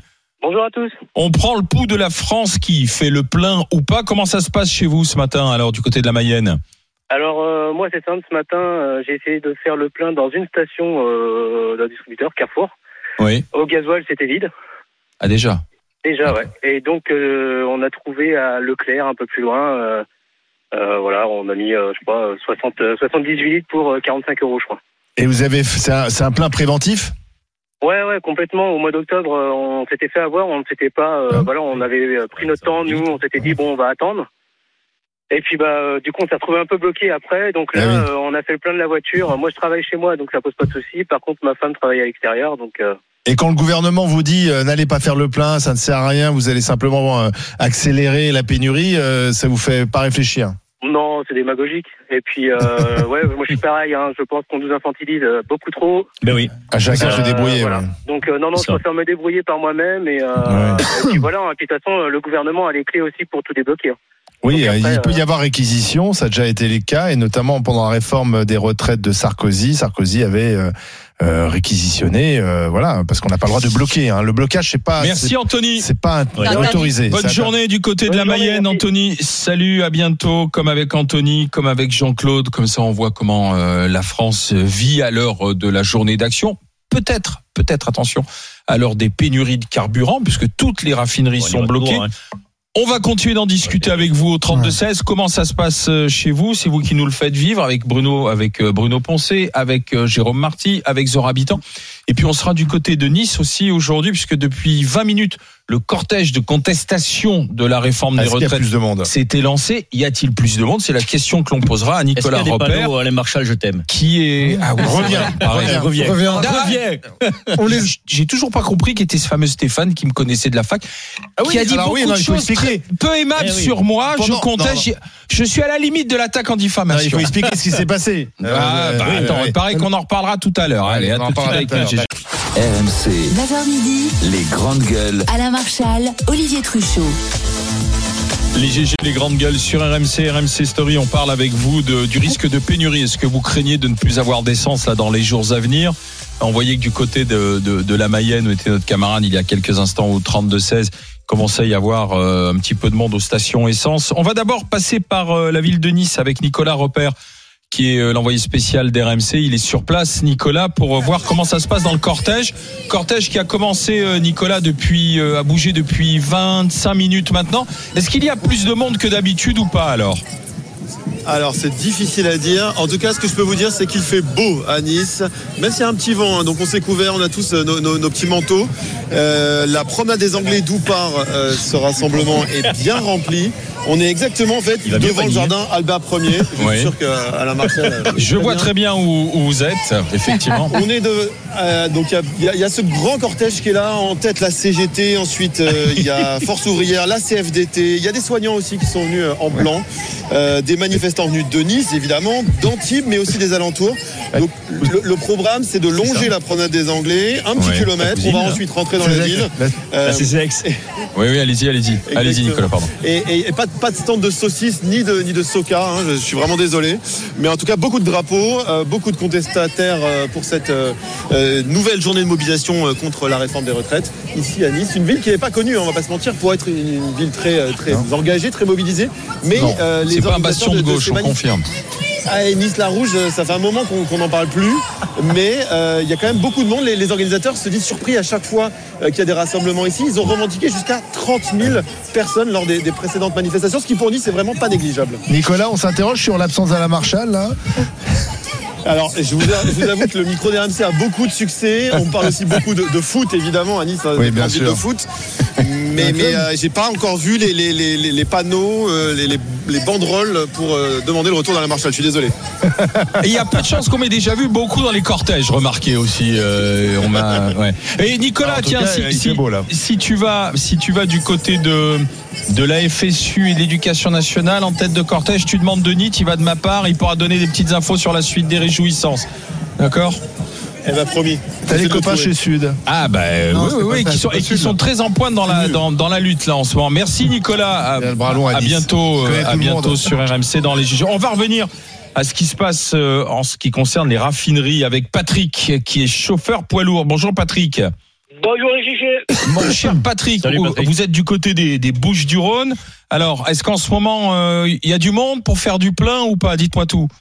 Ben, le problème, c'est que il y a un monsieur qui en a parlé un petit peu avant vous, avant moi là. Euh, ce sont les raffineries, c'est-à-dire c'est ceux qui fabriquent le carburant. Oui. Ils sont fermés. Mais euh, la majeure partie, c'est Total et Esso. Et Total raffine pour ses, ben, pour ses stations Total, mais 80% de leurs produits vont dans des dépôts pétroliers stockés. Oui. Et c'est là que nous, en semi-remorque, en citerne, nous allons chercher le produit. Oui. Ce qui se passe, c'est qu'à l'heure actuelle, sur les six dépôts, dépôts, je parle de France, il y en a un qui reste ouvert et un, je crois, à Porte-les-Valences. Ce sont des dépôts. Mais Mhm. ce qui se passe, c'est que toutes les semi-remorques de la France, qui ne serait-ce de Lyon ou n'importe où, vont revenir sur les dépôts ouverts, sur le seul ou les deux dépôts ouverts. Donc, Il y en a 200 en France, hein, les dépôts. Hein. des dépôts, ils sont presque tous fermés, sauf Oui. Quelques-uns. Donc, ce qui se passe, grosse concentration de camions ailleurs dans des dépôts. C'est-à-dire, euh, en moyenne, ça va faire du 1900, 1200 camions jour. Hmm. Comprenez très bien que nous, on a des horaires à respecter, de route et tout. Et au lieu, de, au lieu qu'un chauffeur poids lourd, eh ben, comme moi ou comme certains de mes amis, charge euh, trois stations pour- dans la journée, eh ben, on va pouvoir en faire qu'une par rapport aux heures d'attente, à nos heures en de transport et à la législation. Donc, il y aura toujours un petit peu de produits parce que les dépôts, Mais il y aura plus d'alimentation, en fait, c'est ça. il y aura toujours un peu d'alimentation, mais de faire un camion, lieu d'en faire trois, il va en faire qu'une par jour. D'accord, d'accord. Mais est-ce que vous pensez, Patrick, que euh, ce mouvement-là, que ce soit sur les dépôts, sur les raffineries, il va, il va s'installer dans, dans la durée du coup ou pas Alors de- des discussions que vous avez vous alors? Eh ben moi, je le pense vraiment, et même, je vous avoue un truc au fond de mon cœur. Euh, J'aimerais même y participer, mais bon, euh, on ne sait pas pourquoi les citernes, les pét- certains pétroliers, comme euh, je comprends pas, tout le monde est fermé, il y a que un ou deux dépôts vraiment en France qui restent encore ouverts. Je, je, Ouais, j'avoue sur les que même 200. moi, je comprends pas. hein. Voilà, on nous fait faire après des heures de folie, on n'arrive pas à alimenter les stations, on Ouais. est fatigué. euh, après, c'est des contrôles de gendarmes, et, et c'est épuisant. épuisant. Euh, Merci Patrick d'avoir été avec nous. Euh, à bientôt Patrick. C'est peut-être un élément juridique pour éviter la réquisition, justement, le fait de dire il y a un dépôt qui reste ouvert, ce qui bloque sur le plan juridique la réquisition. quoi. C'est possible ça. hein On va regarder c'est avec trop tôt pour on va regarder Ouais, avec Joël. On va continuer là- appel, de- euh, on va continuer de se promener en France après les Bouches du Rhône. On va monter sur euh, sur la Charente. Bonjour Joël. Bonjour. Bonjour, Joël. Euh, vous, comment ça se passe du côté de la Charente ce matin si euh, vous avez cherché à faire le plein Alors dites-nous. Alors moi j'ai fait le plein euh, hier, totalement par hasard parce que j'étais complètement à sec. et en allant faire le plein, je me suis aperçue que ça commençait déjà en fait hier soir, puisqu'on avait déjà 45 minutes d'attente aux, aux, pompes. Ah oui, carrément. Alors que sur les ah, dernières pénuries, on n'a jamais eu ça en fait. Mhm. On a, on, ici, on n'a on pas connu de, de file d'attente aussi longue ni de pénurie. On a toujours eu du carburant. Et là, hier, euh, 45 minutes d'attente. C'est l'anticipation en fait. Hein. Je pense que c'est les gens je qui. Pense que c'est l'anticipation. Oui. En fait, je l'ai compris. J'ai tilté après euh, en écoutant un peu les infos euh, que les gens anticipent euh, parce que bah, ils ont peur de, de, cette fameuse pénurie parce que eux ici, on pense vraiment que ça va, ça va s'installer dans le temps et que ça va durer. Donc tout le monde va, bah, la précipitation va créer la pénurie et on va se retrouver bah, à pied faut encourager les gens à aller, faire leur ah, bah, plein. Faut en fait, que tout. le monde aille faire le plein pour ça crée la panique, ça crée la pénurie. C'est un peu vicieux ton truc là, penser. Bah, bah, je moins vicieux qu'Olivier quand même, parce qu'Olivier m'a donné une leçon de tout à l'heure. Euh. De quoi Sur quoi j'étais vicieux ah, Sur tes, sur tes quelques trucs, t'es plus, plus, plus dur que moi quand même. Hein. Parce que Poncet il dit allez faire le plein, comme ça, on, va créer. Je pense que les gens vont des arguments, Monsieur Poncet. Est-ce que je vais pas reprendre le prix que tu peux me dire dans une soirée hein. Joël, moi je voulais savoir, est-ce que, parce que vous vous dites, moi je l'ai fait un peu par Autour de vous, vous sentez qu'on ah, s'inquiète ou pas par anticipation, hein, j'étais euh, plus en réserve. Hein, j'avais vraiment besoin de le faire. Bah euh, enfin, 45 minutes d'attente, ça commence. C'est-à-dire que les gens sont là, et nous on est en campagne. Moi, je suis en campagne d'Angoulême et je n'ai pas bah le choix que de prendre ma bah voiture pour euh, faire, même aller chercher du pain. Vous savez quoi, Joël? Moi, ce qui m'énerve, c'est les Parisiens, dans les médias parisiens, qui disent ah, regardez ces comptes français qui, qui font des pleins en prévision. C'est vraiment ne pas connaître la vie en province, dans plein un endroit où si t'as pas d'essence, tu peux pas vivre. Et Joël, Joël, Joël, j'ai une question. Mais ça m'énerve. J'ai une question pour vous, Joël. Euh, si cette grève euh, se durcit et que vous pouviez, vous ne pourriez plus euh, mettre à la fois de l'essence et à la travailler. Elle travaille pas, elle est en foyer. Là, pour l'instant, je suis au foyer par. C'est un travail. Hein. J'ai un, enfant malade et justement, c'est un, un, gros souci pour moi, c'est que je ne peux pas me permettre d'être en pénurie euh, parce que j'ai un j'ai un enfant qui, qui a une maladie où il peut se vite se retrouver en urgence vitale. Et si je peux pas l'emmener à l'hôpital, euh, je ne peux compter que sur le SAMU en espérant qu'il y ait un SAMU disponible à ce moment-là. Ah oui, en plus. Euh, il, a, quoi comme maladie votre votre enfant, Joël? Euh, alors, il a une hyperplasie des congénitales. D'accord, comment on va le... Hmm, d'accord. Donc, vous avez besoin d'avoir un véhicule si jamais il y a besoin de l'emmener très vite à ah, l'hôpital. C'est obligatoire. Et, même, en final, moi, parce que c'est une urgence, parce qu'il a, une maladie. Mais euh, clairement, rien qu'à avoir un enfant en étant en campagne, on est obligé. Bah, oui, rien que pour aller oui. travailler, on ne peut pas faire autrement. Quand on nous dit prenez les vélos, mais on peut pas. Le hmm. travail, il est à 20 km. Non, mais ça, il y a que les parisiens euh, qui pensent qu'on peut euh, ça qui est à 4h30 le matin, comment il fait pour se déplacer à 4h30 Oui, mais c'est pour ça que ces formes. Non, mais c'est pour ça que Joël, ces formes de grève qui sont très parisienne très localisée, en dehors du fait que dans les manifs, il y a du monde partout en province, la façon dont on, demande aux gens de se sacrifier, et chacun à des échelles différentes, et chacun euh, là où il est, et chacun comme il peut, il y a des tas de gens qui peuvent pas pour plein de raisons, à la fois pour parce que professionnellement, euh, ils sont dans des toutes petites entreprises où l'employeur verrait ça d'un mauvais œil, où il y a des gens qui peuvent pas perdre 50, 60, 80 euros par jour, etc., etc. Il faut inventer des nouvelles formes de mobilisation. On peut non, plus demander aux gens de perdre de l'argent. Tu vas pas inventer l'eau chaude. Alors attendez, attendez, Tu décides de plus consommer pendant un mois. aux États-Unis, quand il y a eu euh, le racisme euh, à l'égard des Hispaniques, qu'est-ce qu'ils ont fait? Pendant une semaine, tout, toute la, tous les hispaniques et les immigrés avaient décidé de stopper toute consommation, mais vraiment stopper, c'est-à-dire qu'ils se contentaient juste de manger, ils fréquentaient plus les cinémas, ils, ils achetaient plus rien, etc. Il y a eu une mobilisation sans précédent qui a, qui a embêté personne. Ils ont décidé et, ils ont eu gain de cause parce qu'à un moment donné, ils se sont rendus compte que cette, cette absence de, de, de, consommation avait vraiment bloqué l'économie. Donc il, y a, il faut inventer d'autres formes. Mais et là, du coup, ce serait beaucoup plus populaire. Mais bien sûr, parce que là, on empêche ces gens, on empêche des gens fragiles, on empêche des gens précaires, on empêche des personnes âgées, on empêche des gens qui sont déjà dans des situations pourquoi ils ont sociales. Pris le gouvernement, ils avaient qu'à te prendre toi, Zora. Non, mais t'es la meilleure porte-parole du gouvernement. Mais, pas, s'agit pas Zora, tu vis aussi dans quel mais toi, Tu crois qu'en France on va inventer l'eau chaude Mais non, mais tu rigoles je, ou quoi Mais non, je, dis. Il y a peut-être d'autres moyens. Non, mais on a essayé toutes sortes de moyens. Il n'y a rien qui a été essayé. Non, mais notre but c'est pas de bloquer cette pauvre, euh, cette pauvre Joël, arrêtez un peu de disjoncter. Bah oui, mais c'est ça quand même que ça va. Oui, mais non, mais c'est pas ça l'histoire. Arrêtez. C'est quand pas différent. compliqué depuis ce matin dans l'émission. Moi, j'ai compté. mais vous- Il y a eu, euh, je vais dire un truc, il y a eu 10 intervenants. Il y en a 9 qui sont contre la réforme, quoi qu'il arrive. Donc, à un moment, tu peux Mais faire ce c'est que tu pas- veux. c'est- Oui, c'est mais qu'est-ce que t'es l'histoire capable est de là. faire Oui, Oui, mais, mais comment tu fais pour faire Bruno, reculer un gouvernement qui est sourd? Bruno, À un moment donné, dites-moi ce que vous voulez. Bruno. Eh, Trouvez-moi un moyen de faire reculer un mais- mais le gouvernement, le gouvernement, c'est une chose et le citoyen, c'est est une autre. Attends, c'est attends, Laisse-moi finir. Laisse-moi finir. s'en. Laisse-moi C'est mais fini. Le gouvernement, c'est une chose, mais la mobilisation citoyenne, elle, elle peut prendre des nouvelles formes et personne n'a jamais fait depuis on en 50 ans. reparlera tout à l'heure. On en reparlera tout à l'heure parce que justement, Zora sera seul face au GG puisqu'on parlera de l'obstination d'Emmanuel Macron tout à l'heure à, à, 11 h Même pas peur. Macron est-il Véran, même pas buté, peur. obstiné Non, dit Joël. Oui, disent Elle les trois autres. Véran, non Ah bah alors, Et ce sera l'occasion Oui. de continuer d'en Ah, discuter. Mais dans un, dur. alors, on a posé la question est-ce que vous craignez la pénurie de carburant? Et je remercie Joël d'avoir été avec nous. Et ma chère Joël, je vous dis à bientôt au 32 16 et je souhaite bon courage. Alors. Est-ce que vous craignez la pénurie de carburant? Euh, Non, c'est assez par. euh, Eh ben combien non. Eh ben non. 58, 58. Même je pas pensais peur. que ce serait Regarde, plus massif. Bruno, même pas peur. Les gens, ils sont même pas peur. 58, 41. Pour Allez, l'instant. Allez, allez la faire fin de la tous- semaine. allez tous le faire le prochain. plein. Allez faire le plein. les indiscrets GG et le quiz des grandes gueules. RMC, 9h midi, les grandes gueules. Alain Marchal, Olivier Truchot. Les GG, les grandes gueules sur RMC, RMC Stories, Zora Habitant, Bruno Poncé, Jérôme Marty, c'est notre trio de grandes gueules. Et à 11h20, c'est l'heure des indiscrets du service politique d'RMC. RMC les grandes gueules.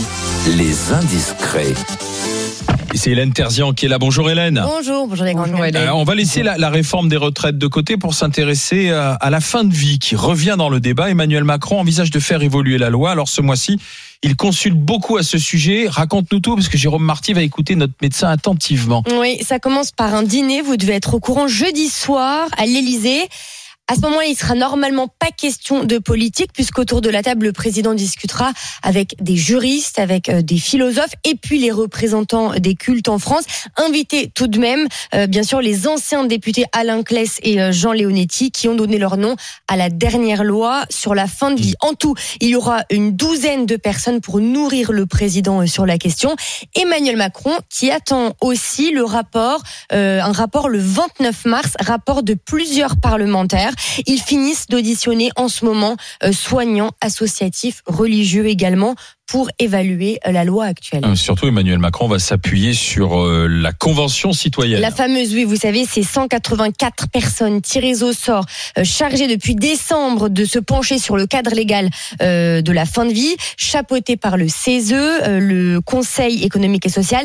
Ces citoyens rendront leur copie le 2 avril. La date a, a été reportée. Ils ont eu deux semaines de plus. Et eux aussi seront consultés dans la foulée par le président de la République. Première indication, rappelez-vous, lors vote, ils se sont massivement prononcés en faveur de l'aide active à mourir. Alors, est-ce que euh, cela influencera le président? Olivier Véran a dit très récemment qu'il y aurait vraisemblablement une loi. Un parlementaire en pointe sur le sujet estime que ce serait stupéfiant après le vote des citoyens que le président ne légifère pas. Oui, pourtant cette loi, euh, Emmanuel Macron l'a promise à Lynn Renault, qui a Oui. toujours été en- très en pointe sur cette. euh, Eh oui. Lynn Renault, c'était lors de la remise euh, de, de sa Légion d'honneur au mois de septembre. Sa- à sa fidèle amie, cette ardente militante en faveur de l'euthanasie, Emmanuel Macron avait dit que cette loi, nous la ferons. Depuis, il a un peu joué la prudence, le président, notamment euh, lors d'un retour du Vatican. Il avait été cha- échangé euh, avec euh, le pape François. Le président avait alors confié à des journalistes ne pas être pressé de légiférer. Alors, dans l'entourage de Lynn Renault, il se dit hein, que la comédienne pourrait de nouveau s'exprimer parler beaucoup sur le sujet, c'est ce qu'on m'a dit euh, via une tribune, peut-être via une interview, peut-être pour euh, pour certainement à nouveau inciter le chef de l'État à avancer sur la question du suicide assisté. En septembre dernier, elle avait assuré avoir convaincu Emmanuel Macron d'aller plus loin sur la question de la fin de vie en espérant une loi pour la fin 2023. Il va Alors, falloir aller Jérôme, vite. Monsieur le, le Ben, médecin, J'en ai déjà parlé ici. Non, ça- moi, ça m'inquiète. Si tu veux, ça m'inquiète dans un pays qui fait des économies surtout en matière de santé. Hier, on a appris, par exemple, qu'on allait arrêter de rembourser les cathéters de thromboaspiration. Les cathéters de thromboaspiration, c'est ce dont on se sert quand tu fais un accident vasculaire cérébral et qu'il faut te déboucher euh, une artère. Habituellement, c'est remboursé. Ce matériel-là, il l'est plus. Donc, on fait des économies sur tout. Et donc, légiférer sur la fin de vie avec, ou le suicide assisté ou autre dans un pays qui fait des économies sur tout, ça m'inquiète. Non, on va pas quand même tuer les gens pour faire Ça des économies. m'inquiète, ça m'inquiète. Le palliatif, on a, on a, Bah, en. France, on a tout un tas de lois qui ont défini le secteur palliatif, les soins palliatifs. On n'a jamais donné les moyens au secteur palliatif de se développer. On n'a jamais donné les moyens à ces services vraiment de, de, de, de- d'apporter le soin tel qu'il le faudrait pour respecter justement la loi Claes-Leonetti et tout ça. Et là, on va légiférer là-dessus alors qu'on n'a même pas donné l'argent pour le faire à l'époque. Ça m'inquiète. On ne donne pas l'argent à la gériatrie pour s'occuper des, des, des, des patients âgés alors qu'on sait que 5% des patients font 90% des dépenses, les plus âgés. Donc ça m'inquiète, oui. Bruno Poncet, je te voyais réagir sur Lynn Renault. Mais pas que ça. Alors, moi, je, je suis bien content pour cette convention citoyenne-là qui a été écoutée, parce que c'est peut-être la seule depuis que Macron en a sorti. Il en sort Oui, une parce sur va dans le sens de Macron. Ouais. Alors, on ne sait pas encore si toutes les conclusions seront euh, gardées telles quelles. Hein. Par contre, t'as dit un truc qui m'inquiète vraiment, c'est que il va voir le Vatican. Il revient et ça lui change ses idées. Mais je crois qu'il y avait loi de 1905, la séparation de la, de la taille du clergé en France.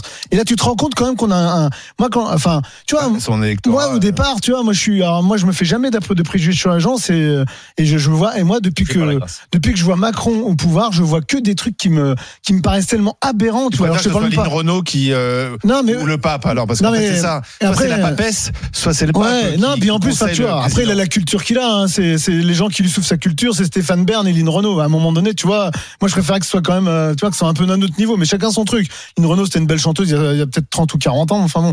Moi, Ah, ce que je trouve vraiment inquiétant. quand même. Oui, enfin quelle est la Oui, non, mais mais une pipilisation quand même. Oui, non, mais c'est Non, mais quelle, quelle est leur légitimité à ces gens-là? Et puis moi, je te dis Oui, que voilà, quand est que. Et là, Hélène, t'as dit, enfin, moi, je trouve que c'est, incroyable de dire, il revient du Vatican, le pape lui dit, il fallait peut-être pas faire la fin de vie. Attends qu'il rentre de Kinshasa, tu vas voir. Ah ouais, bah alors là, c'est en France. Ah bah là, ça va être coupé décalé euh, obligatoire à l'école. Ah, il est rentré. hein. Pas mal, ce serait pas mal. Ouais, ça Ah, c'est bien. C'est une ouais. bonne La loi, idée, ça, hein. mais la loi, du coup, la loi sur la fin de vie, tu es pour ou pas, toi? Moi, j'ai euh, j'ai perdu ma grand-mère euh, dans des conditions un peu compliquées. Elle a eu Alzheimer, elle est partie en un an et à la fin, euh, à la fin, C'était elle a- pas, pas, pas beau à voir, j'imagine. non, non, et puis, euh, puis c'était très compliqué. Et mon père est, est mort de la sclérose en plaques et, et moi j'ai toujours cru un petit peu qu'on l'avait un peu aidé à la fin parce que c'était et Ouais, donc la fin de vie. Je, je, ouais, je, je pense qu'à un moment donné, il faut qu'on, euh, comme, comme disait Jérôme, sans légiférer, mais je pense qu'on a un peu de bon sens et qu'à un moment, faut pas, faut pas faire de, faut, faut pas aller trop loin dans. Faut pas dans cliver, en ouais, faut- voilà. laisser Mais le- par contre, Pas d'acharnement thérapeutique. bah, pas d'acharnement Faut laisser les médecins. euh, Voilà, les médecins, c'est quand même leur métier. déjà le Voilà. C'est déjà le cas, mais le problème c'est les moyens. quoi. voilà, c'est ça. C'est la question du déploiement des Ah oui, moi, je suis pour, euh, hein, je suis pour, euh, faire confiance aux médecins. Je, je, je suis pas pour qu'on légifère. Donc pas de loi Non, ça sert à rien de cliver, de, de, de, de, mais il faut laisser les médecins comme ils font. Ils le font déjà. Moi, j'ai perdu mon père d'un cancer, c'est pareil. euh, en soins palliatifs, on sait très bien que quand ils nous disent euh, de venir parce qu'il reste quelques Ouais, heures, on a c'est que compris. la hein. dose de morphine, elle s'est multipliée, que il- ça devient insupportable pour le pour le malade et, et il Oui, s'étend oui. quoi. Euh, Donc faut, moi, je fais confiance aux médecins. Je, je trouve que c'est mais là, on vous jugent. parle des soins palliatifs. La loi sur l'euthanasie active, c'est à partir du moment où tu sais que tu Oui, es oui, c'est condamné, c'est de donner la possibilité à la personne, comme c'est fait dans les pays scandinaves ou autres, Ou en de Suisse, dire je. On n'est pas prêt en je, France, hein. je, Oui, mais- je pars avec l'aide d'un médecin, je pars de Oui, manière honorable. C'est pas Voilà. si simple parce que Non. Bien sûr, c'est pas tu auras ça. un problème de clause de conscience. Mais tu oui, ça. mais Tu Quand tu es médecin, tu peux te dédire de ça. En Tu Belgique, en Belgique, Ils ont la possibilité, Ah. certains médecins, et certains le font. aussi. En Belgique, je- moi je trouve que les, c'est c'est assez, le bilan il n'est pas forcément très Non, positif en non, Belgique. hein. non. Pardon hein, sur cette. euh, C'est pas. C'est- c'est- c'est- c'est- En tout cas, ce serait pas une loi populaire, hein, ça c'est clair. Bon, on verra ce qui ressort Bah, de ça- ça heurte aussi les président de la. République. Un Voilà. où on va beaucoup parler de ça et il faut attendre la fin du mois avec ces différents rapports pour que le Merci. président avance sur la question. Il faut attendre, que- faut ce que va dire le pape. On a euh, un accueil de nouveau Anaïs Sainz. En direct du plateau 3 d'RMC, les GG vous présentent quiz des grandes gueules.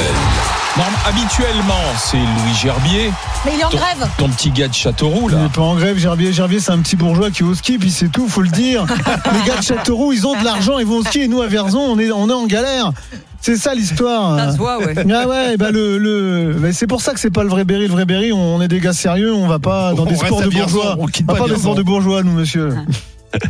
Les GG, ça va depuis tout à l'heure? Oh, bah, Très tu, nous bien. as, tu nous as Bon. manqué. Ouais. Tiens Bruno, euh, notre cheminot syndicaliste, on va voir si tu maîtrises euh, parfaitement le droit de grève et l'histoire du, droit de grève. Oh, papa. Seul Bruno répond, c'est le quiz Mardi Noir.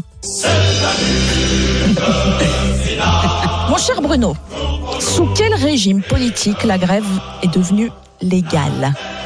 Petit 1, la Seconde République. Petit 2, le Second Empire. Moi, je dirais bien.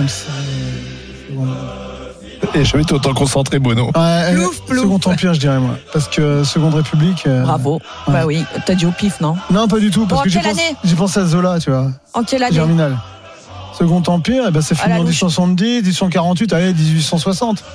Dis donc, 1864, il est pas mal, notre petit Vous chemin me prenez pour un jambon, quoi. À la suite de quel dramatique les événement, les GG, à la suite de quel dramatique événement la fête du travail a-t-elle été créée Ah bah oui.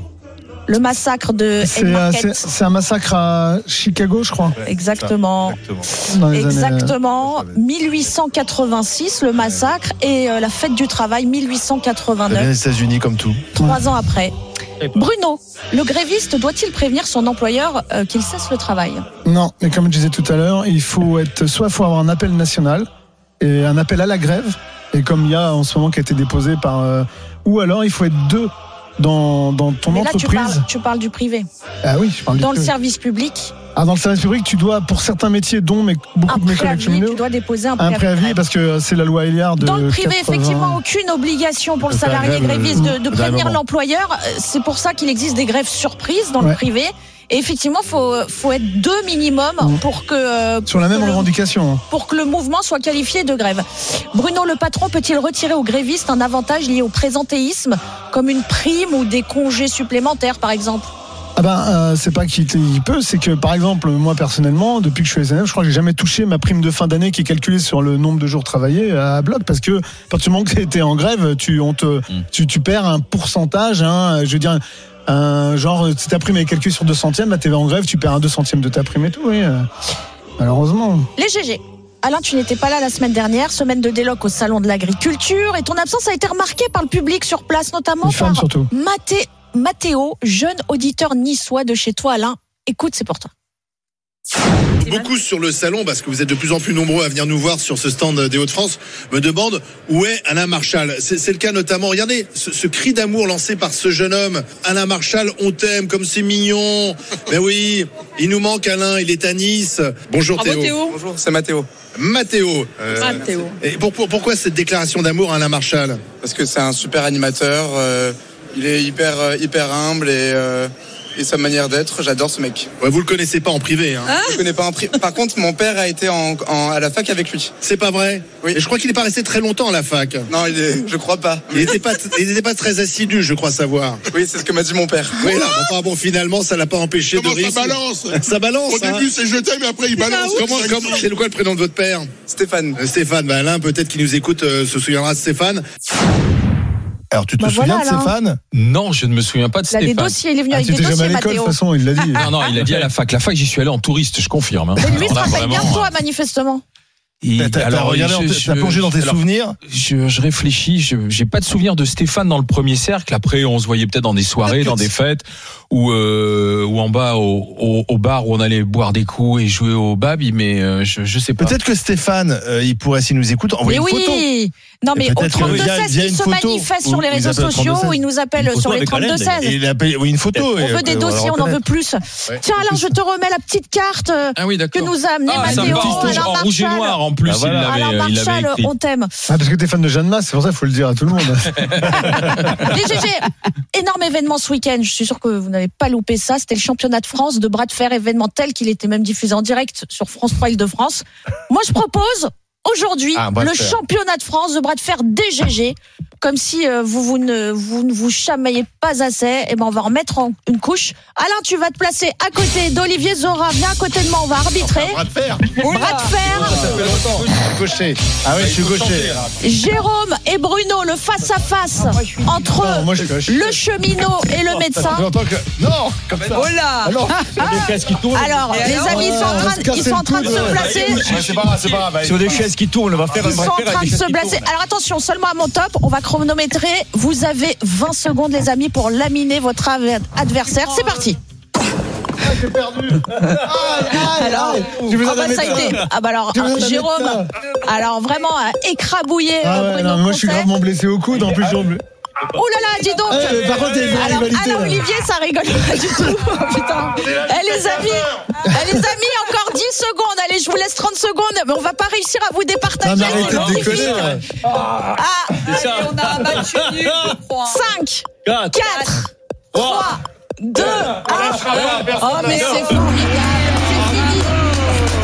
Bravo, les Oh, amis. en même temps, Non, mais c'est Non, mais magnifique. il, est, euh, il est gaucher et il a joué avec son bras droit. Voilà. Ouais, Voilà, C'est donc bon, euh, il a été. Bravo. Ben merci, vous ne Ah. gagnez rien, Ah, passe c'est mon bien. respect. Et maintenant, Jérôme, il a du boulot, il a deux- il a- Bruno, il a pas tenu longtemps, alors. Non, non. Voilà, tenue 2. Ah, bravo. blessé. Il a refusé le combat. Ça faisait longtemps que je n'ai pas fait un bras de fer. la vache. Moi, je voulais pas blesser un médecin parce qu'il a des gens à sauver. hein. Mais c'est formidable, on peut même pas vous départager au bras de fer. Magnifique. Oh, c'est beau. Il faudra réessayer une autre fois avec son bras gauche. C'est beau cette bromance. Ouais, c'est clair. Donc, je relance de nouveau l'appel à Stéphane qui m'a connu à la fac. Eh J'aimerais bien Il a envoyé savoir. une photo. Voilà. Bah, C'est-à-dire qu'à l'époque, il n'y avait pas de portable. Oui, c'est vrai, photo, il y a donc- pas de photo. Non, mais Non, c'est mais une faute- Tu vas peut-être le reconnaître physiquement. C'est une photo de soirée, on dirait Alain, on dirait Alain, il ressemblera à Macron à Kinshasa. Non, non, euh, allez-y doucement sur les photos de soirée. Allez, dans un instant, merci Anaïs avec les GG, avec les grandes gueules. Euh, Emmanuel Macron est-il buté? Ça, ce sera notre Non. GG 7 et match. Et surtout, euh, on a choisi cette fois-ci, euh, dans le, le à vous de choisir, vous avez choisi euh, de parler de, avec nous de la maladie de Florent Pagny, de son cancer. C'était, on vous avait proposé deux sujets de discussion, le recyclage des ordures ménagères ou Florent Pagny qui parle publiquement de son cancer. Vous voulez qu'on évoque la maladie de Florent Pagny? Il le dit, ça, il rechute, ça tombe bien. Aujourd'hui, on a un médecin avec nous. On a quelqu'un qui a parlé publiquement aussi de, de son cancer, Zora Habitant. Donc c'est de ça dont on va discuter avec vous au 32-16. RMC jusqu'à midi. Les grandes gueules.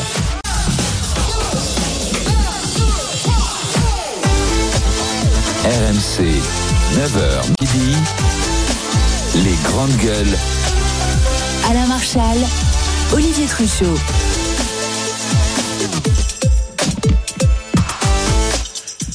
Les GG, les grandes gueules sur RMC, RMC Story, les grandes gueules avec aujourd'hui le cheminot Bruno Poncé. Est avec nous le docteur euh, Jérôme Marty, médecin généraliste. Et puis nous sommes avec euh, Zora Habitant, cadre de la fonction publique. Le GG, c'était match tout à l'heure à 11h20 autour du président de la République, Emmanuel Macron. Est-il buté, obstiné dans cette histoire de la réforme des retraites? Oui pour euh, Jérôme Bruno et Olivier, non pour euh, Zora Habitant. Et c'est au 32-16 que vous viendrez arbitrer ce, match. Olivier. Hein Olivier, il est avec nous. J'ai besoin de te soutenir, Bruno. Je sens que tu es un peu faible aujourd'hui. Ah non, On mais laisse là, les euh, femmes seules sur ce plateau. Ah ouais, non, mais moi, remarquerez, euh, hein. déjà, je trouve pas ça bien déjà de, pour toi, Zora. Mais il a- Mais surtout, Olivier, je suis un peu. Zora, elle vaut largement trois mecs, Zora. Exactement. Ah, largement. Exactement. oui, largement. Euh, en, en attendant, c'est l'heure du, du à vous de choisir. RMC les grandes gueules. À vous de choisir. Public se mettent à parler de, le- de leur cancer euh, est quelque chose de presque normal. Aujourd'hui, un cancer, d'abord je rappelle à ceux qui nous écoutent qu'il y a 60% des, des cancers qui guérissent et qu'il est important de non pas banaliser, mais de faire en sorte que cette maladie soit une maladie comme une autre. Voilà, vous avez entendu Michel Simès qu'Olivier et moi recevions hier euh, dans BFM Story entre 16h50 et euh, 18h45. Il parlait, il venait parler de ces personnalités qui parlent de leur cancer. Et c'est le cas de Florent Pagny. Il l'avait annoncé en janvier 2022. Et là, il en a reparlé parce qu'il a rechuté dans son cancer. Oui, c'est vraiment un exercice de transparence totale du côté de, de Pagny, la, la- la star de la chanson française. Il va même jusqu'à finalement euh, dire que c'est un peu de sa faute parce qu'il n'a pas suivi le, le traitement qui était prévu, notamment l'immunothérapie. Et le docteur Martin pourra nous en dire plus, euh, qui est une arme, si j'ai bien compris, supplémentaire contre le cancer et qui permet aujourd'hui de, de guérir hein, de, cancer. Et donc Pagny, il le reconnaît. Voilà, j'ai un peu déconné, j'étais en Patagonie, je, suis pas resté à Paris. Et donc là, il a dit qu'il allait se soigner. D'ailleurs, il est de nouveau à, Paris pour cela. Et cet exercice de transparence, alors, est-ce que ça lui fait du bien Peut-être? Ça permet aussi aux fans de savoir euh, ce qu'il en est. Et puis aussi, ça permet de casser un- un- briser un tabou que représentait le cancer. Pendant des années, on ne parlait pas. C'était comme une maladie honteuse, le cancer. Maintenant, on voit bien des personnalités qui n'hésitent pas à venir sur des plateaux. Bernard Tapie, Jean-Pierre Pernaud. Il y en a eu beaucoup euh, ces derniers temps. Et on a Zora Habitant aussi, qui en a parlé Oui. publiquement de, Dans les grandes de gueules. son tout cancer dans, dans les Oui. GG. Ouais, ouais. Qu'est-ce Oui. que tu en penses de, de ce que fait Pagny? C'est bien, c'est bien. Moi, je, je, je me souviens. Alors moi, je, je, j'en profite justement pour, pour parler aux auditeurs parce que je reçois beaucoup de messages euh, plutôt bienveillants d'ailleurs. Non seulement beaucoup de messages bienveillants et puis beaucoup de gens qui ont envie de parler et qui me disent moi aussi. euh, Et c'est vrai que de, de se donner du courage en se parlant, c'est quand même vachement important. Alors moi, j'ai été frappée d'un, cancer euh, du pancréas, qui est quand même pas rien, euh, avec simultanément un cancer du sein droit, donc les deux euh, suite à une mutation génétique, celle dont euh, que celle que Angelina Jolie a, c'est-à-dire le BRCA2. Et donc c'est, j'allais dire, c'est quelque chose euh, d'a- d'assez grave quand même. Euh, mais voilà, je, je, je, je- j'ai mis quand même du temps à le dire, j'avoue, j'avoue. Même, euh, même vous ici au GG, vous aviez été, vous avez été proche de moi dès la première seconde, c'est vrai. Je vous ai même dit, attendez, j'ai pas envie de le dire tout de suite. Euh, J'ai quand même eu un peu de mal, c'est vrai. Euh, et puis euh, Bernard Tapie et puis d'autres se sont lâchés. Donc moi aussi, je me suis dit après tout, voilà. c'est- Michel Simès, qui a eu un cancer, Voilà, ne l'a voilà. dit que 14 ans après Voilà, avoir euh, donc eu euh, son on, cancer. on- hein, on lui. se lâche facilement. Euh, et puis, euh, euh, Ça t'a euh, fait du bien d'en parler Ouais, ouais, ouais, vraiment, vraiment, vraiment, ça fait du bien parce que euh, les gens s'imaginent que c'est c'est pas grand chose. Alors, on, on dit qu'on est courageux. Moi, je vous le dis tout de suite, hein, on n'a pas de courage du tout. Hein. Euh, On sait pas où on va, euh, on est pris en charge. euh, on- on- le seul courage qu'on doit avoir, c'est d'affronter les traitements, c'est-à-dire d'affronter la chimio. Euh, Moi, j'ai une, une chimio ultra violente, dont j'ai encore des séquelles aujourd'hui, puisque j'ai une parasthésie, j'ai les nerfs flingués au niveau des pieds et des mains, donc euh, je supporte pas le froid. Euh, bon, bref, on, on a quand même des, des, des séquelles importantes, des séquelles psychologiques. Euh, j'ai par moments des moments de dépression. De... Bon, je me bats, hein, je suis une guerrière, donc euh, je j'essaie de dire tous les jours que la vie est belle, mais quand même, on a des coups de mou.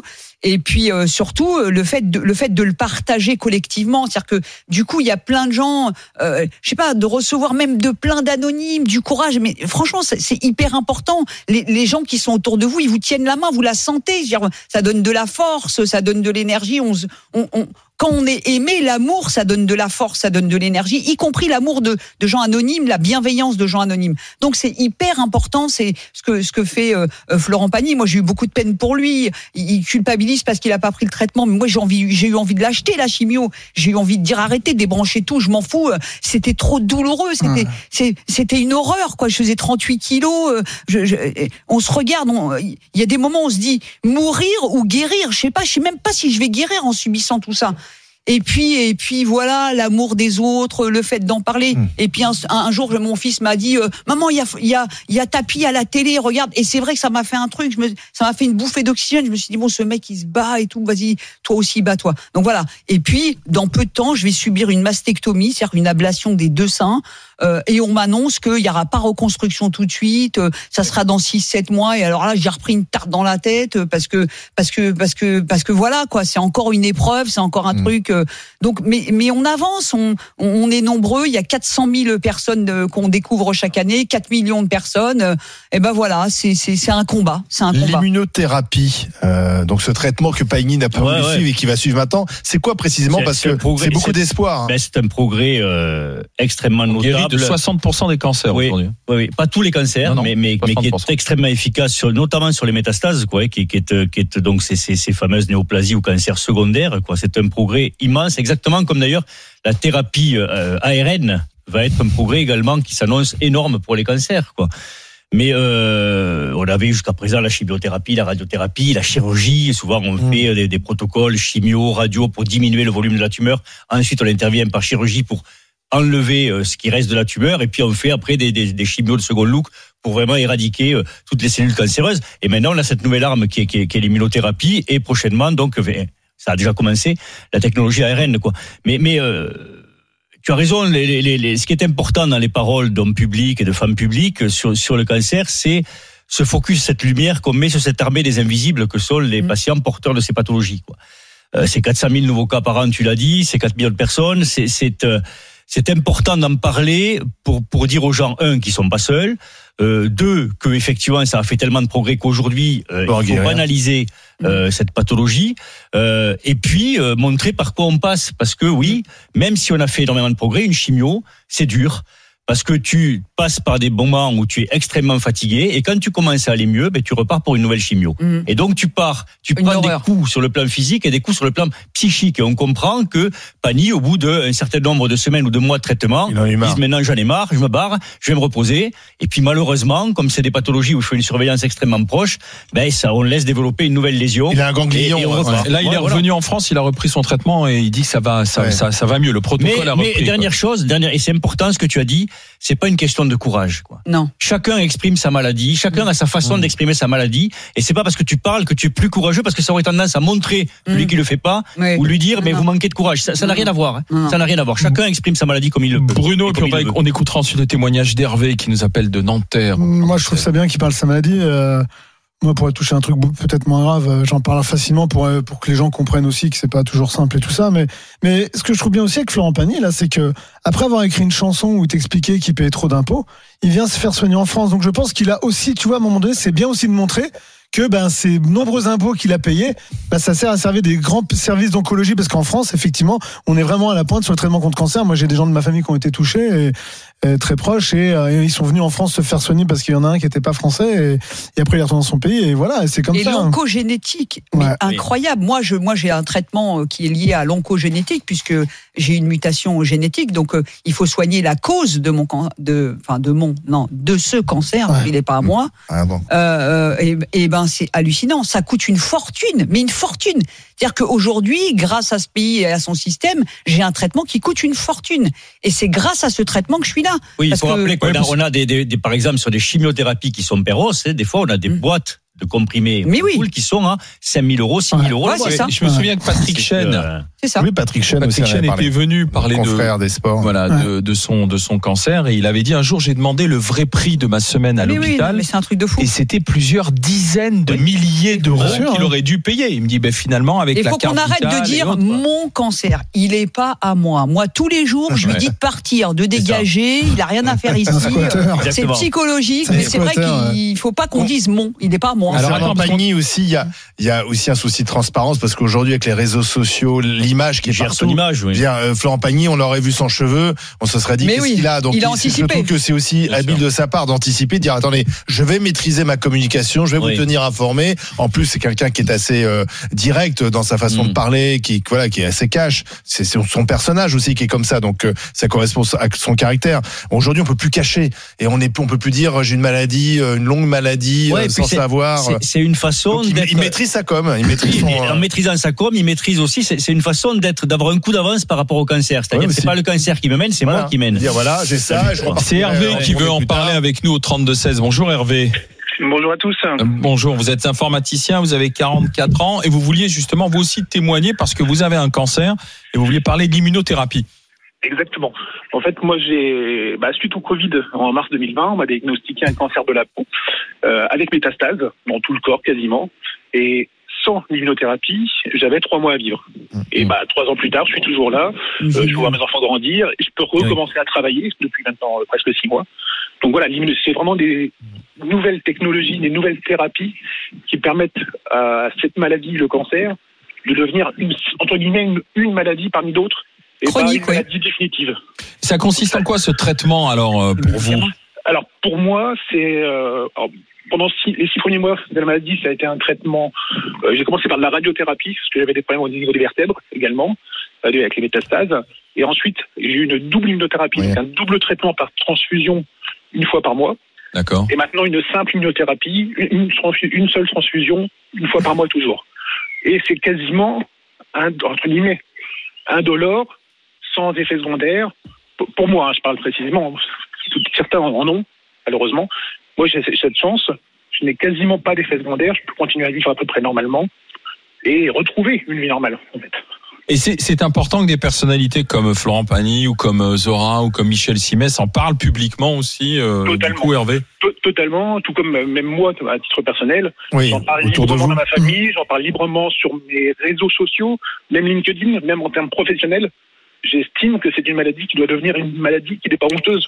Parce que avant, avant, euh, on n'en parlait pas parce que c'est tout juste si on avait peur euh, que les autres. C'était une malédiction. Voilà, on avait C'était peur une de l'attraper. Oui, voilà. on disait mourir d'une longue maladie. Voilà. Voilà, c'est ça. Même pas, on, on, on, on n'utilisait même pas le mot. C'est-à-dire que quand vous parlez à vos collègues, etc., il n'y a pas, il y a pas de rejet, quoi. En fait, les gens vous écoutent. Absolument plus. Ça, qu'effectivement, ça ça- c'est quelque chose que mes, mes parents ont pu connaître peut-être il y a 20 ans, que actuellement ce n'est pas du tout le cas.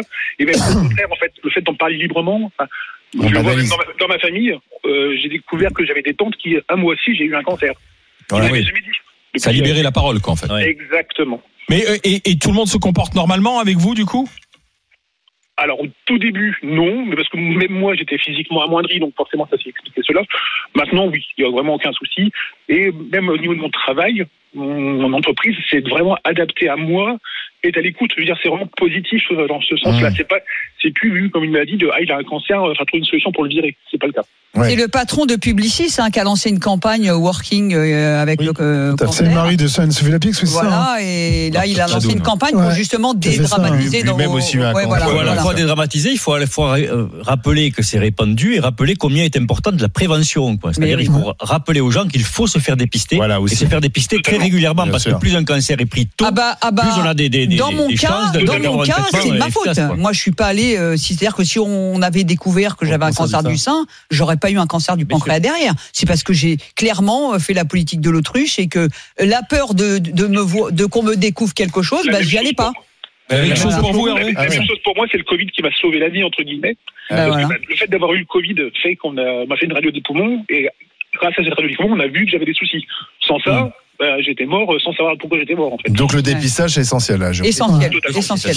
Merci Hervé, merci d'avoir été euh, avec nous, euh, mon cher Hervé. À bientôt pour de nouvelles discussions. Euh, La, la question qu'on a posée, c'est est-ce que oui ou non, on a raison de parler de, du cancer Euh, C'est la question qu'on a posée sur les réseaux sociaux, comme Florent Pagny. Vous voyez, c'est un oui très majoritaire, plus de 80% des gens. Donc aujourd'hui, le, le tabou du cancer, globalement, je pense qu'il est définitivement tombé. On en Oui, et parle puis, plus et puis, il faut le rappeler aussi, on a non seulement fait des progrès sur les outils que l'on utilise, mais on a fait des progrès sur la façon de s'en servir. Mm. Auparavant, on avait des chimios qui étaient fracassantes avec des gens qui dégueulaient, qui perdaient des kilos et des kilos. Ça a été Et aujourd'hui, on sait individualiser le traitement, adapter à la fois les doses, adapter le- le- la soupe que l'on utilise en quelque sorte au patient à l'instant T. Et ça, c'était pas le cas il y a, il y a, il y a 20-30 ans. quoi. Non, mais quand c'est chaud, on, on envoie du lourd. et Oui, on envoie pas. du lourd aussi, c'est certain. Parce que c'est toujours un problème de bénéfice-risque.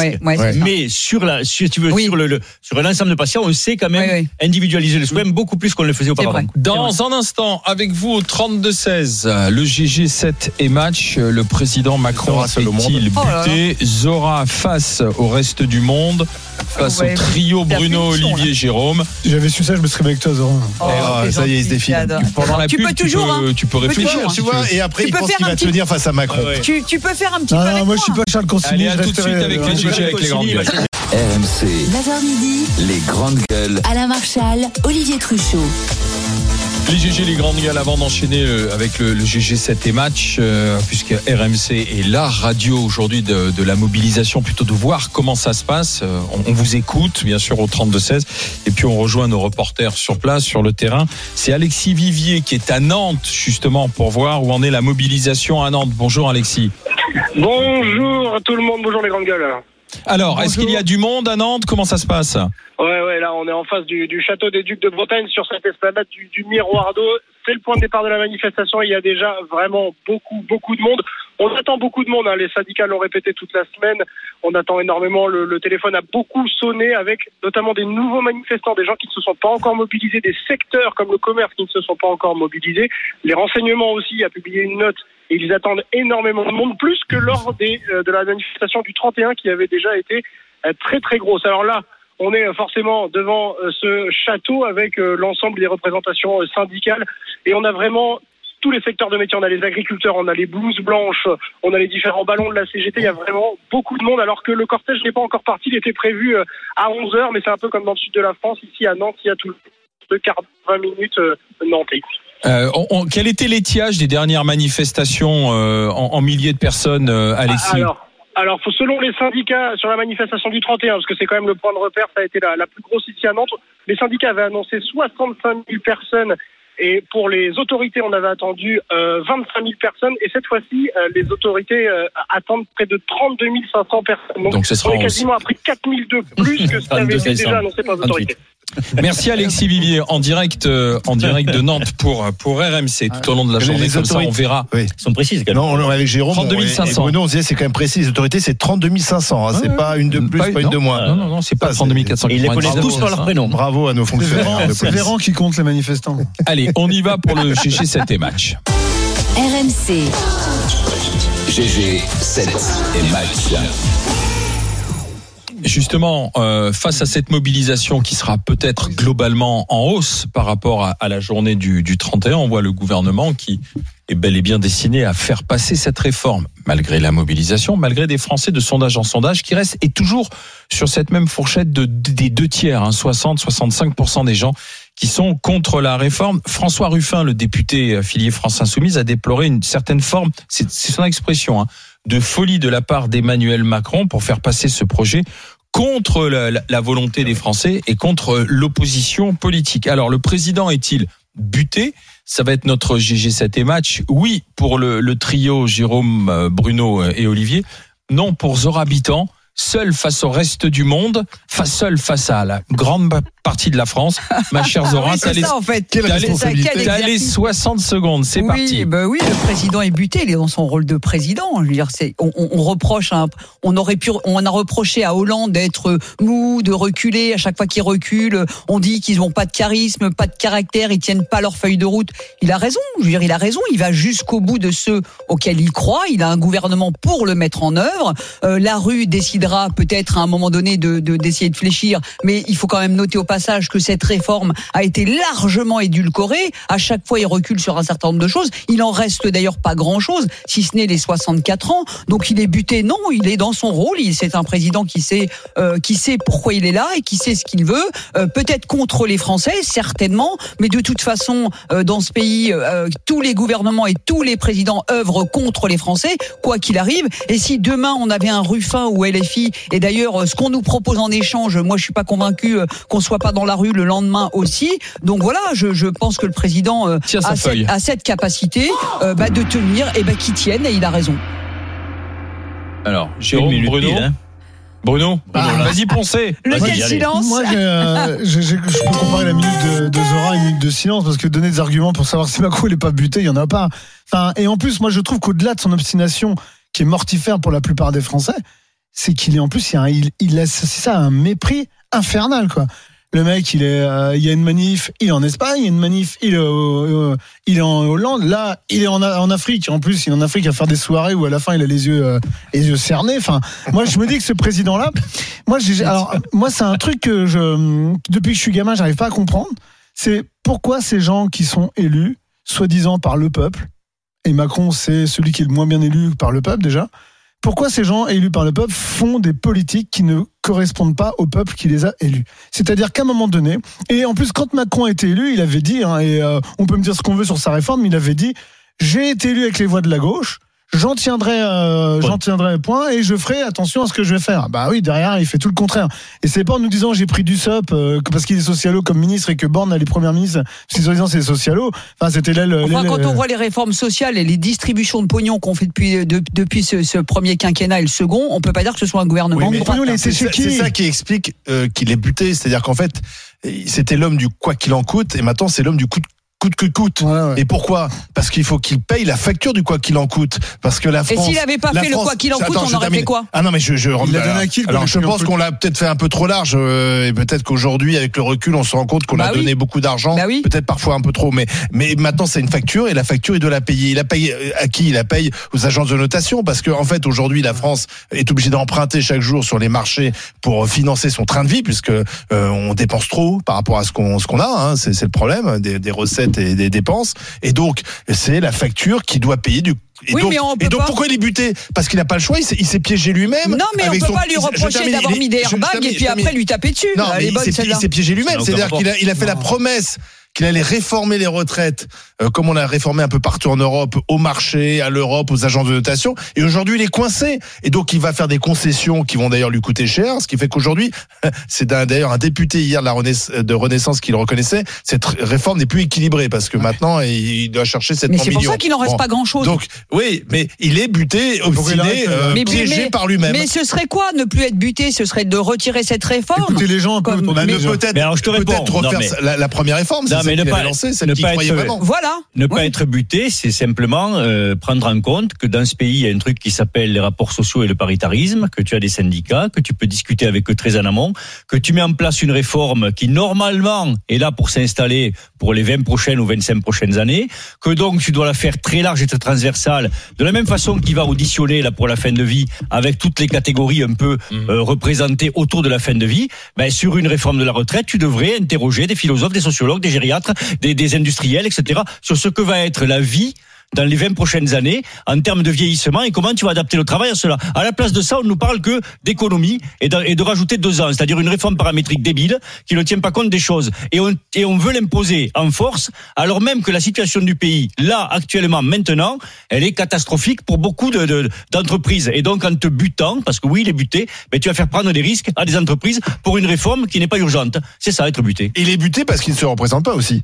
Oui. Parce que Ben s'il oui, y avait une plus. élection à venir, je pense qu'il agirait différemment. Oui, mais enfin, mais ce que je ce que je comprends pas dans ce pays, c'est que à, à chaque gouvernement, à chaque quinquennat, on a, c'est une problématique française en fait. Est-ce qu'il y a dans ce pays, à un moment donné, un quinquennat qui a fait que 70% des Français étaient pour une réforme? On est toujours opposé. On a été opposé à la réforme des retraites quand, quand c'était Hollande, quand c'était Sarkozy. Elles sont En passées, fait, ces réformes. Elles, elles sont quand même passées. C'est-à-dire qu'on est tout le temps buté. C'est-à-dire que moi, j'aimerais savoir aujourd'hui cette opposition-là, quel projet de société elle propose? Excusez-moi, hein, une, une LFI, la Nupes qui bordélise le pays, ça devient tellement incroyable que c'est inaudible que derrière, on- il y a beaucoup de citoyens aussi qui se disent que peut-être que Macron est buté, peut-être que Macron est autoritaire et qui veut coûte que coûte passer ses réformes. Mais ce qu'il y a en face, ça fait très peur quand même. On a quand même en, en, en- et on a quand même derrière euh, LFI avec une idéologie dont on veut pas Oui, du les tout. gens n'ont pas voté euh, Mélenchon il- non plus. D'accord, ils n'ont pas voté Mélenchon oui. non plus, mais il y a quand même euh, le RN en embuscade qui lui est dans un silence assez incroyable et qui se frotte les mains. Donc moi je veux bien qu'on fasse de l'opposition. On bordélise tellement tout parce qu'aujourd'hui c'est plus de l'opposition. Vous avez vu comment se comporte aujourd'hui l'opposition. C'est ça qui est quand même hallucinant, c'est que On moi sait. je suis pas macroniste de la première heure et tout le monde le sait. Et je suis pas macroniste non plus parce que je suis pas Et du genre à être fan. Non, ni je suis pas fanatique non plus. Mais un- mais à un moment donné, dans un pays, il faut aussi choisir le moindre mal. Et moi, j'ai pas envie du tout que la Nupes me fasse ma réforme des retraites à moi et mon système social en France parce que ce serait pire. Donc voilà. Non, je veux tu sais c'est- pas, si si, si, si, si, non. si, si, quand on parce que- non, l'extrême gauche, entends faire du bruit dans l'Assemblée nationale Non, qu'ils ont non, pas un programme non, non, social, arrête. Si, si, si. Ils. Ils ont un certain nombre d'idées dont, on veut pas du tout. Donc nous, on est quand même pris en otage d'un système politique qui, depuis des années, est complètement décrédibilisé et complètement dévalorisé. euh, euh, ré- réponse et- de Poncet pose sur un problème. l'opposition qui est pas crédible. Non mais moi j'entends ce que tu dis Zora, sauf que ça fait des années que et malheureusement on a encore vécu là où les gens votent pas pour quelqu'un mais contre un autre parce qu'ils ont peur euh, parce qu'on leur fait monter quelqu'un en face. Et donc On va le aujourd'hui payer cher, ça. Ouais mais sauf que mais on n'arrête L'addition, elle va arriver un jour. C'est Mais arrive- direct. Mais elle arrive arrivera bientôt, parce là. que Macron là ce qu'il est en train de faire, il est en train de Mais ce sera pas de la les faute à Macron, ça, ça fait 40 Non. ans que ça dure, Bruno. Vous pouvez pas dire à Macron. reconnaît que Marine Non, Le Pen n'a jamais été aussi forte voilà. sous Macron. Mais bien sûr, non, Donc, il y mais a quand même pareil, mais pareil, mais, mais ça dure depuis un moment.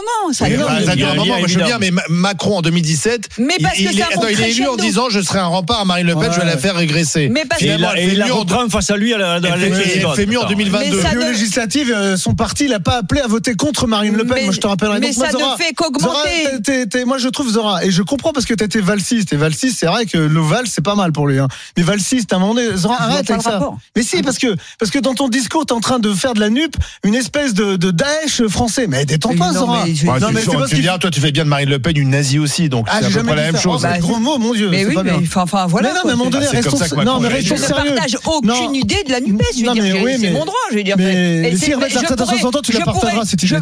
On peut ne pas, ne pas soutenir du tout Macron sans pour autant euh, Mais c'est pas soutenir ça la que je te dis. Je te dis Alors, juste que nous, on est sur non, un Macron borné, sauf que tu peux pas dire le C'est contraire. la mi-temps.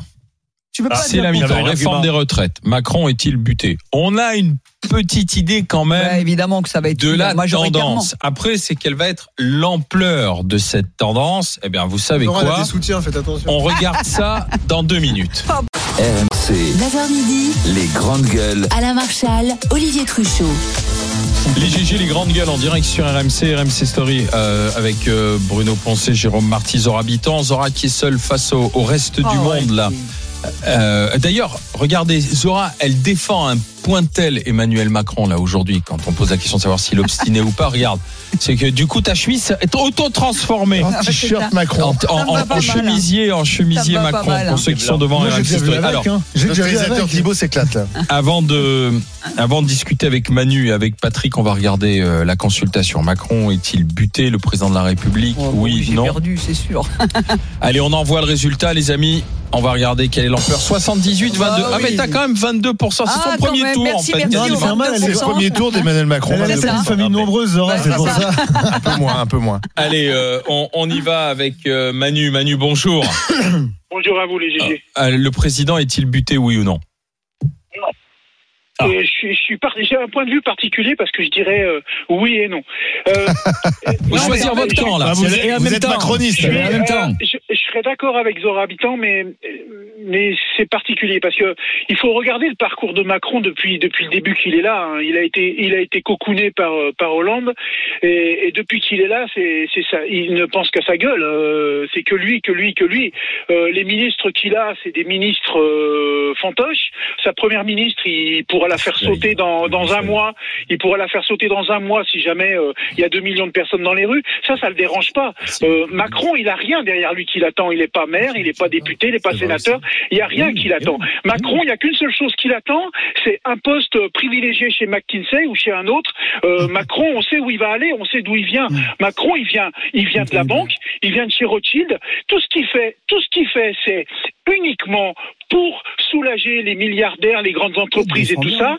Et, et, et, et puis il va continuer dans ça. Donc les 64 ans, les 64 ans, c'est pas pour aider les gens qui sont qui sont déjà comme moi au bout du rouleau ou qui font qui vont faire 1400 balles de retraite. Non, les 64 ans, c'est parce que lui, il en a besoin. C'est son fer de lance. S'il perd ça, s'il perd ça, eh ben il va passer pour une précieuse ridicule. Donc il est obligé d'aller au bout. D'y Il va aller au bout. Il est obligé d'aller au bout. Il peut même pas faire un référendum parce qu'il le perdrait. Mais- Il peut même pas faire un remaniement ministériel parce qu'il le perdrait. ça Donc il est rien. obligé de s'appuyer. Il est obligé de s'appuyer sur les 3% des LR qui aujourd'hui euh, tout le monde le nez. Il est obligé de s'appuyer sur une Marine Le Pen Mais- qui ferme sa gueule parce qu'elle attend les prochaines législatives. Euh, non mais c'est c'est- tout ça c'est Mais notre Manu- pays. Ouais. si, si encore on était les seuls à le faire, vous voyez, la France. ce que je veux dire, c'est que le reste de l'Europe a fait cette réforme des retraites aujourd'hui mais- parce que la démographie a changé, parce que l'espérance de vie a changé aussi, Manu.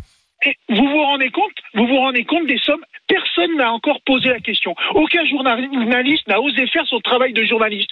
Un Français, combien il verse sur ses 4 ans- 4 43 annuités de cotisation? Combien verse-t-il au pot?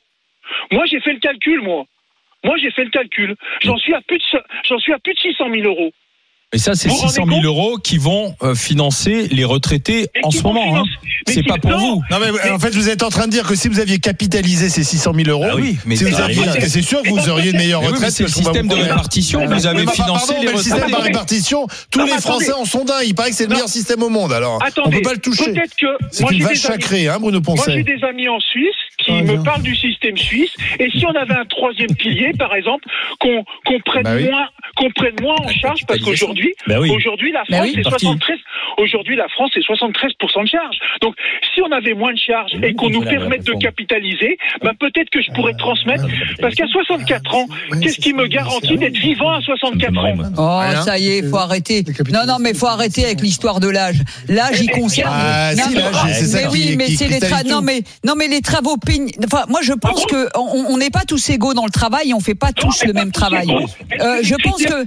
Un- je pense qu'un maçon, un maçon, même 62 ans, c'est trop. Même 60 ans, c'est trop. Bah, Il y a des gens, même 50 ans, mais non, mais il y a- il y, a des gens pour qui c'est intenable de travailler au-delà. n'a même pas voulu commencer à travailler. Non, mais. Ah, Non, mais ce dont on pourrait, Ah. parler, ce dont on pourrait parler, c'est de l'implantation des fonds de pension américains en France, qui rachètent à tour de bras, par exemple, l'hospitalisation privée, Oui, oui. qui financent les retraites aux États-Unis, alors que nos retraites à nous sont mal financées. C'est ça qui est fou quand même. C'est qu'on est en train de vivre un Voilà. truc où, où on a en France, sur le territoire, tout un tas de fonds de pension qui s'installent, qui, qui deviennent mais- indispensables à la bonne marche de notre économie et qui enrichissent quatre vieux sur un banc aux États-unis. euh, Zora, une question quand euh, même.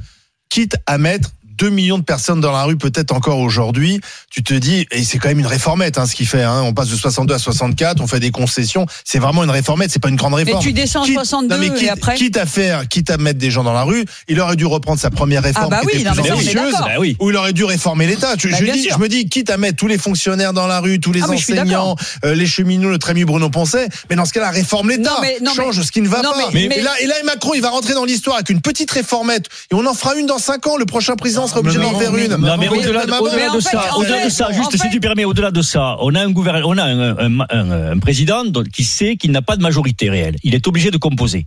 Donc on serait en droit de dire, pour toute réforme, il va là, discuter, il, va discuter beaucoup. Bah si, il À la compose place avec Ciotti. Enfin, Il il est tout seul. Ciotti. Non, il est gouverne Bah, seul. se faire chier, c'est Il gouverne seul. Ah Ce bah qui non, gouverne seul il depuis sur le début. des LR. Il tranche, il il décide. Non, il vote avec les LR. Non, il, alors là, pour ce coup-là, ils ont, ils ont fait la, ils ont fait une réforme pour les LR. Oui, mais en fait, c'est tout le drame. C'est, mais non, mais ça, la stratégie, elle est, la stratégie, elle est, elle est, elle est différente selon son courage ou pas. Je veux dire, soit, soit il y va, Courage. soit il y va, Il et, c'est hein. vrai que à ce moment-là, euh, il fait une vraie réforme et qui met 2 millions de personnes à mettre dehors et l'a fait. personnes, autant fait- mais, mais, des vraies rega- mais- regardez, regardez, regardez, 62 à 64, c'était 65 au départ. C'est, descendu à 64, on descend à 62. C'est pas des réformes, c'est des réformes comptables. mais déjà- Manu, attendez, restez avec nous, Manu, parce que euh, Manu, il est ch- chef d'entreprise dans le bâtiment, hein, c'est ça, hein, Manu. hein. Ouais, bâtiment industriel. Voilà, on a Patrick qui nous appelle, lui, de, de l'Ain. Manu, vous êtes en Saône-et-Loire. Patrick est artisan dans le bâtiment. Bonjour, Patrick. Bonjour, ma grande gueule. Et pour, Bonjour, Patrick. Et, et pour vous, euh, le président n'est pas buté. Alors non, il n'est pas buté, mais euh, pour moi, il va pas assez loin. Pour moi, il faudrait une réforme, mais alors une réforme totale. Alors, vous voyez, euh, Manu parlait euh, de la Suisse. Moi, j'ai une société, Mettez-vous bien en devant le téléphone. J'ai une société en France et en Suisse, donc je sais un peu comment ça se passe des deux côtés. Euh, alors c'est vrai que Manu nous dit euh, il y a un troisième pilier, mais il faut pas oublier, c'est qu'en Suisse, la retraite pour les hommes, elle est à 65 ans. Euh, dans le bâtiment euh, maçon, euh, première œuvre, c'est 60 ans, et le second Oui. œuvre, c'est 62 ans. Hein. Et donc, il y a trop de piliers en Suisse. hein. Donc, voilà, c'est cette réforme qu'il aurait fallu mettre en place, moi, à mon avis. hein. Euh, parce que ce qu'il y a, c'est qu'aujourd'hui, À partir plus tôt, les gens. euh, euh, Allez-y, aujourd'hui- allez-y. oui, Oui, aujourd'hui, bah, ce qu'il y a, c'est que le problème, c'est qu'aujourd'hui, les gens regardent euh, ce qui va se passer demain, mais ils ne regardent pas ce qui va se passer dans, dans 25 ou 30 ans. Donc, euh, une réforme, il en faut une, et malheureusement, bon, Non, mais je suis d'accord, une réforme, il en faut une, mais il faut que tout le monde cotise au pot. Aujourd'hui, vous avez des multinationales qui, Ouais, par exemple, comme. CGMA, CMA, CGM, ils font 27 milliards de bénéfices, ils ne reversent pratiquement pas de bénéfices. Vous avez des grosses Ah, parce que les entreprises- bénéfices, ils les font ailleurs. Non, mais attendez, non, mais ça, c'est- Ils les font ailleurs, les bénéfices. Voilà, voilà, C'est les entreprises internationales. Oui. En France, on n'aime pas, les- on n'aime pas les riches. Rigoler tout le monde. Déjà, c'est pas un problème. Ça ça problème. On dit qu'on n'aime pas les riches. Mais le problème, c'est qu'il faut pouvoir devenir riche. Il faut pouvoir devenir Non, riche. non, c'est la NUPES qui dit qu'ils aiment pas les riches. hein. Chez Macron, ils ont jamais dit ça. Bah, C'est-à-dire qu'un riche en moins, ça fait pas un pauvre en moins, c'est ça le problème. Exactement. Mais Il y a- Patrick, voilà, il y a des, il y a des gens qui voudraient un pays, euh, on va dire une France sans riches, hein, comme j'ai entendu euh, parler. Euh, une France euh, sans riches, c'est une France qui s'appauvrit. Euh, c'est un pays qui devient pauvre. mais Euh, Patrick, pardon, par- En fait, c'est un riche, un riche qui maigrit, ça ne fait pas grossir un pauvre. Mais Exactement. Patrick, mettez-vous bien près clair. du téléphone. euh, Essayez de pas balader votre téléphone parce que vous, non, vous mais enlevez je- le haut-parleur. euh, Allez-y. Je connais, je suis collé à la fenêtre et mon téléphone à l'oreille. Ah bah alors là, vous êtes trop. Vous êtes- à mon avis, vous avez basculé dans la fenêtre là parce qu'on on, entend, on entend. plein- Patrick, je vous remercie dans tous les cas d'avoir été, d'avoir été avec nous, d'avoir dialogué avec Manu. Merci Manu d'avoir été dans, dans dans les GG. À bientôt dans dans les grandes gueules. Alors. Euh, le président de la République, tu dis il est buté, mais est-ce qu'il doit être buté jusqu'au bout en fait? Oui. Mais oui, non, mais je- quelle marge de manœuvre il a aujourd'hui dans son statut de président et dans? cette. Il en a plein. Il Il sait fallait pas vendre les aéroports de Paris, il moi, fallait pas vendre la française moi, des je- jeux. Moi, je trouve que les Français, faut c'est vraiment hein. des rigolos. Non, mais C'est vraiment toi, des rigolos. Zora, un peu ce qu'il non, a non, fait, hein. non, mais je, je, je, Moi, je t'aime beaucoup. Aujourd'hui- tu nous fais une petite crise de mémoire. Crise. non mais, non mais la, la période du Covid, personne ne s'est indigné de cette dépense du quoi qu'il en coûte, qui a quand même et tout tout le monde savait. Il et où le tout le pognon, savait. du quoi qu'il en Tout le monde savait.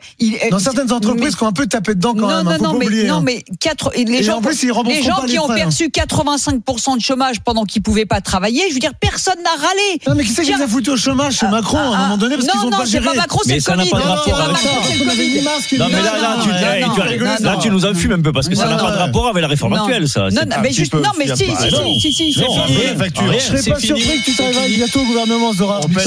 Ça m'étonnerait, Alors, réforme des retraites. Emmanuel Macron Tu serais content de euh, comme ministre, non, Ah oui, oui, j'aimerais te voir. On va, je remercie euh, nos petits camarades d'avoir été avec nous 32-16. On va regarder le résultat final. Oh, je, je ne pense pas.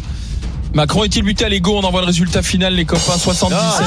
Ah, j'ai gagné Dis donc. pas mal de points. 10 points, 11 10 points, mais t'as Ah, pris. ça merci, fait merci. 110, arrêtez-vous, 77 et 33, ça fait 110. C'est quelqu'un qui s'est pas compté Ah oui, c'est vrai, plus. 77 et 33, c'est pas bon. Il a Ah raison. non, alors 10 et 77-23. Non, mais trop Effectivement. fort. C'est quelqu'un qui voulait me faire plaisir. J'ai gagné un point quand même. Heureusement qu'il y en a qui compte, c'est Bruno Poncet. Même, heureusement. Ah, c'est pas moi qui compte les manifestants. Non, non, non, Non, non, c'est non, mais, non, mais c'est 77, non, mais, 4 millions. non, mais c'est nous, on juste, était là, non, normal. mais c'est juste que, c'est juste que j'ai fait de la peine à la régie et qui s'est dit, allez, Ouais, on non, va non, mais c'est Thibaut, Ça il va passer crème, mais en fait, c'est pas passé. On se retrouve, Bruno, on se retrouve arrête de- de compter. demain avec Barbara Lefebvre, Étienne Yebig, Mehdi Ah, Guizard. bon. Ma chère Estelle, on te passe le relais. Tiens, Mais- vas-y, assieds-toi tout de suite. Bah, c'est gentil, c'est gentil de votre part, euh, Alain. Nous allons parler bien sûr de la mobilisation contre la réforme des retraites. La France à l'arrêt, est-ce qu'il faut le souhaiter ou le craindre? Et puis Macron silencieux, est-ce qu'il méprise la rue, le président de la République? On attend euh, vos appels, vos réactions au 32-16. On Bah, je vais parlera appeler également. direct. Hein. Hein Ah, je vais appeler direct. Ben, appel direct. Mais tu, tu peux pas appeler, tu seras en manif. Ben oui, mais On tu va sais, tout faire, hein, euh, tu je- sais. je me mettrai en dessous le ballon, je t'appellerai, tu verras. Oh, mais t'inquiète pas, on aura des syndicalistes dans l'émission. Euh, les expéditions de carburant bloquées dans toutes les raffineries, est-ce que c'est irresponsable? Et puis enfin, 83% des sociétés en France sont des entreprises familiales. Mais travailler avec son conjoint, son frère ou ses enfants, est-ce que c'est l'enfer ou le paradis? Euh, bah, Écoutez, on attend vos témoignages au 32-16. À tout de suite.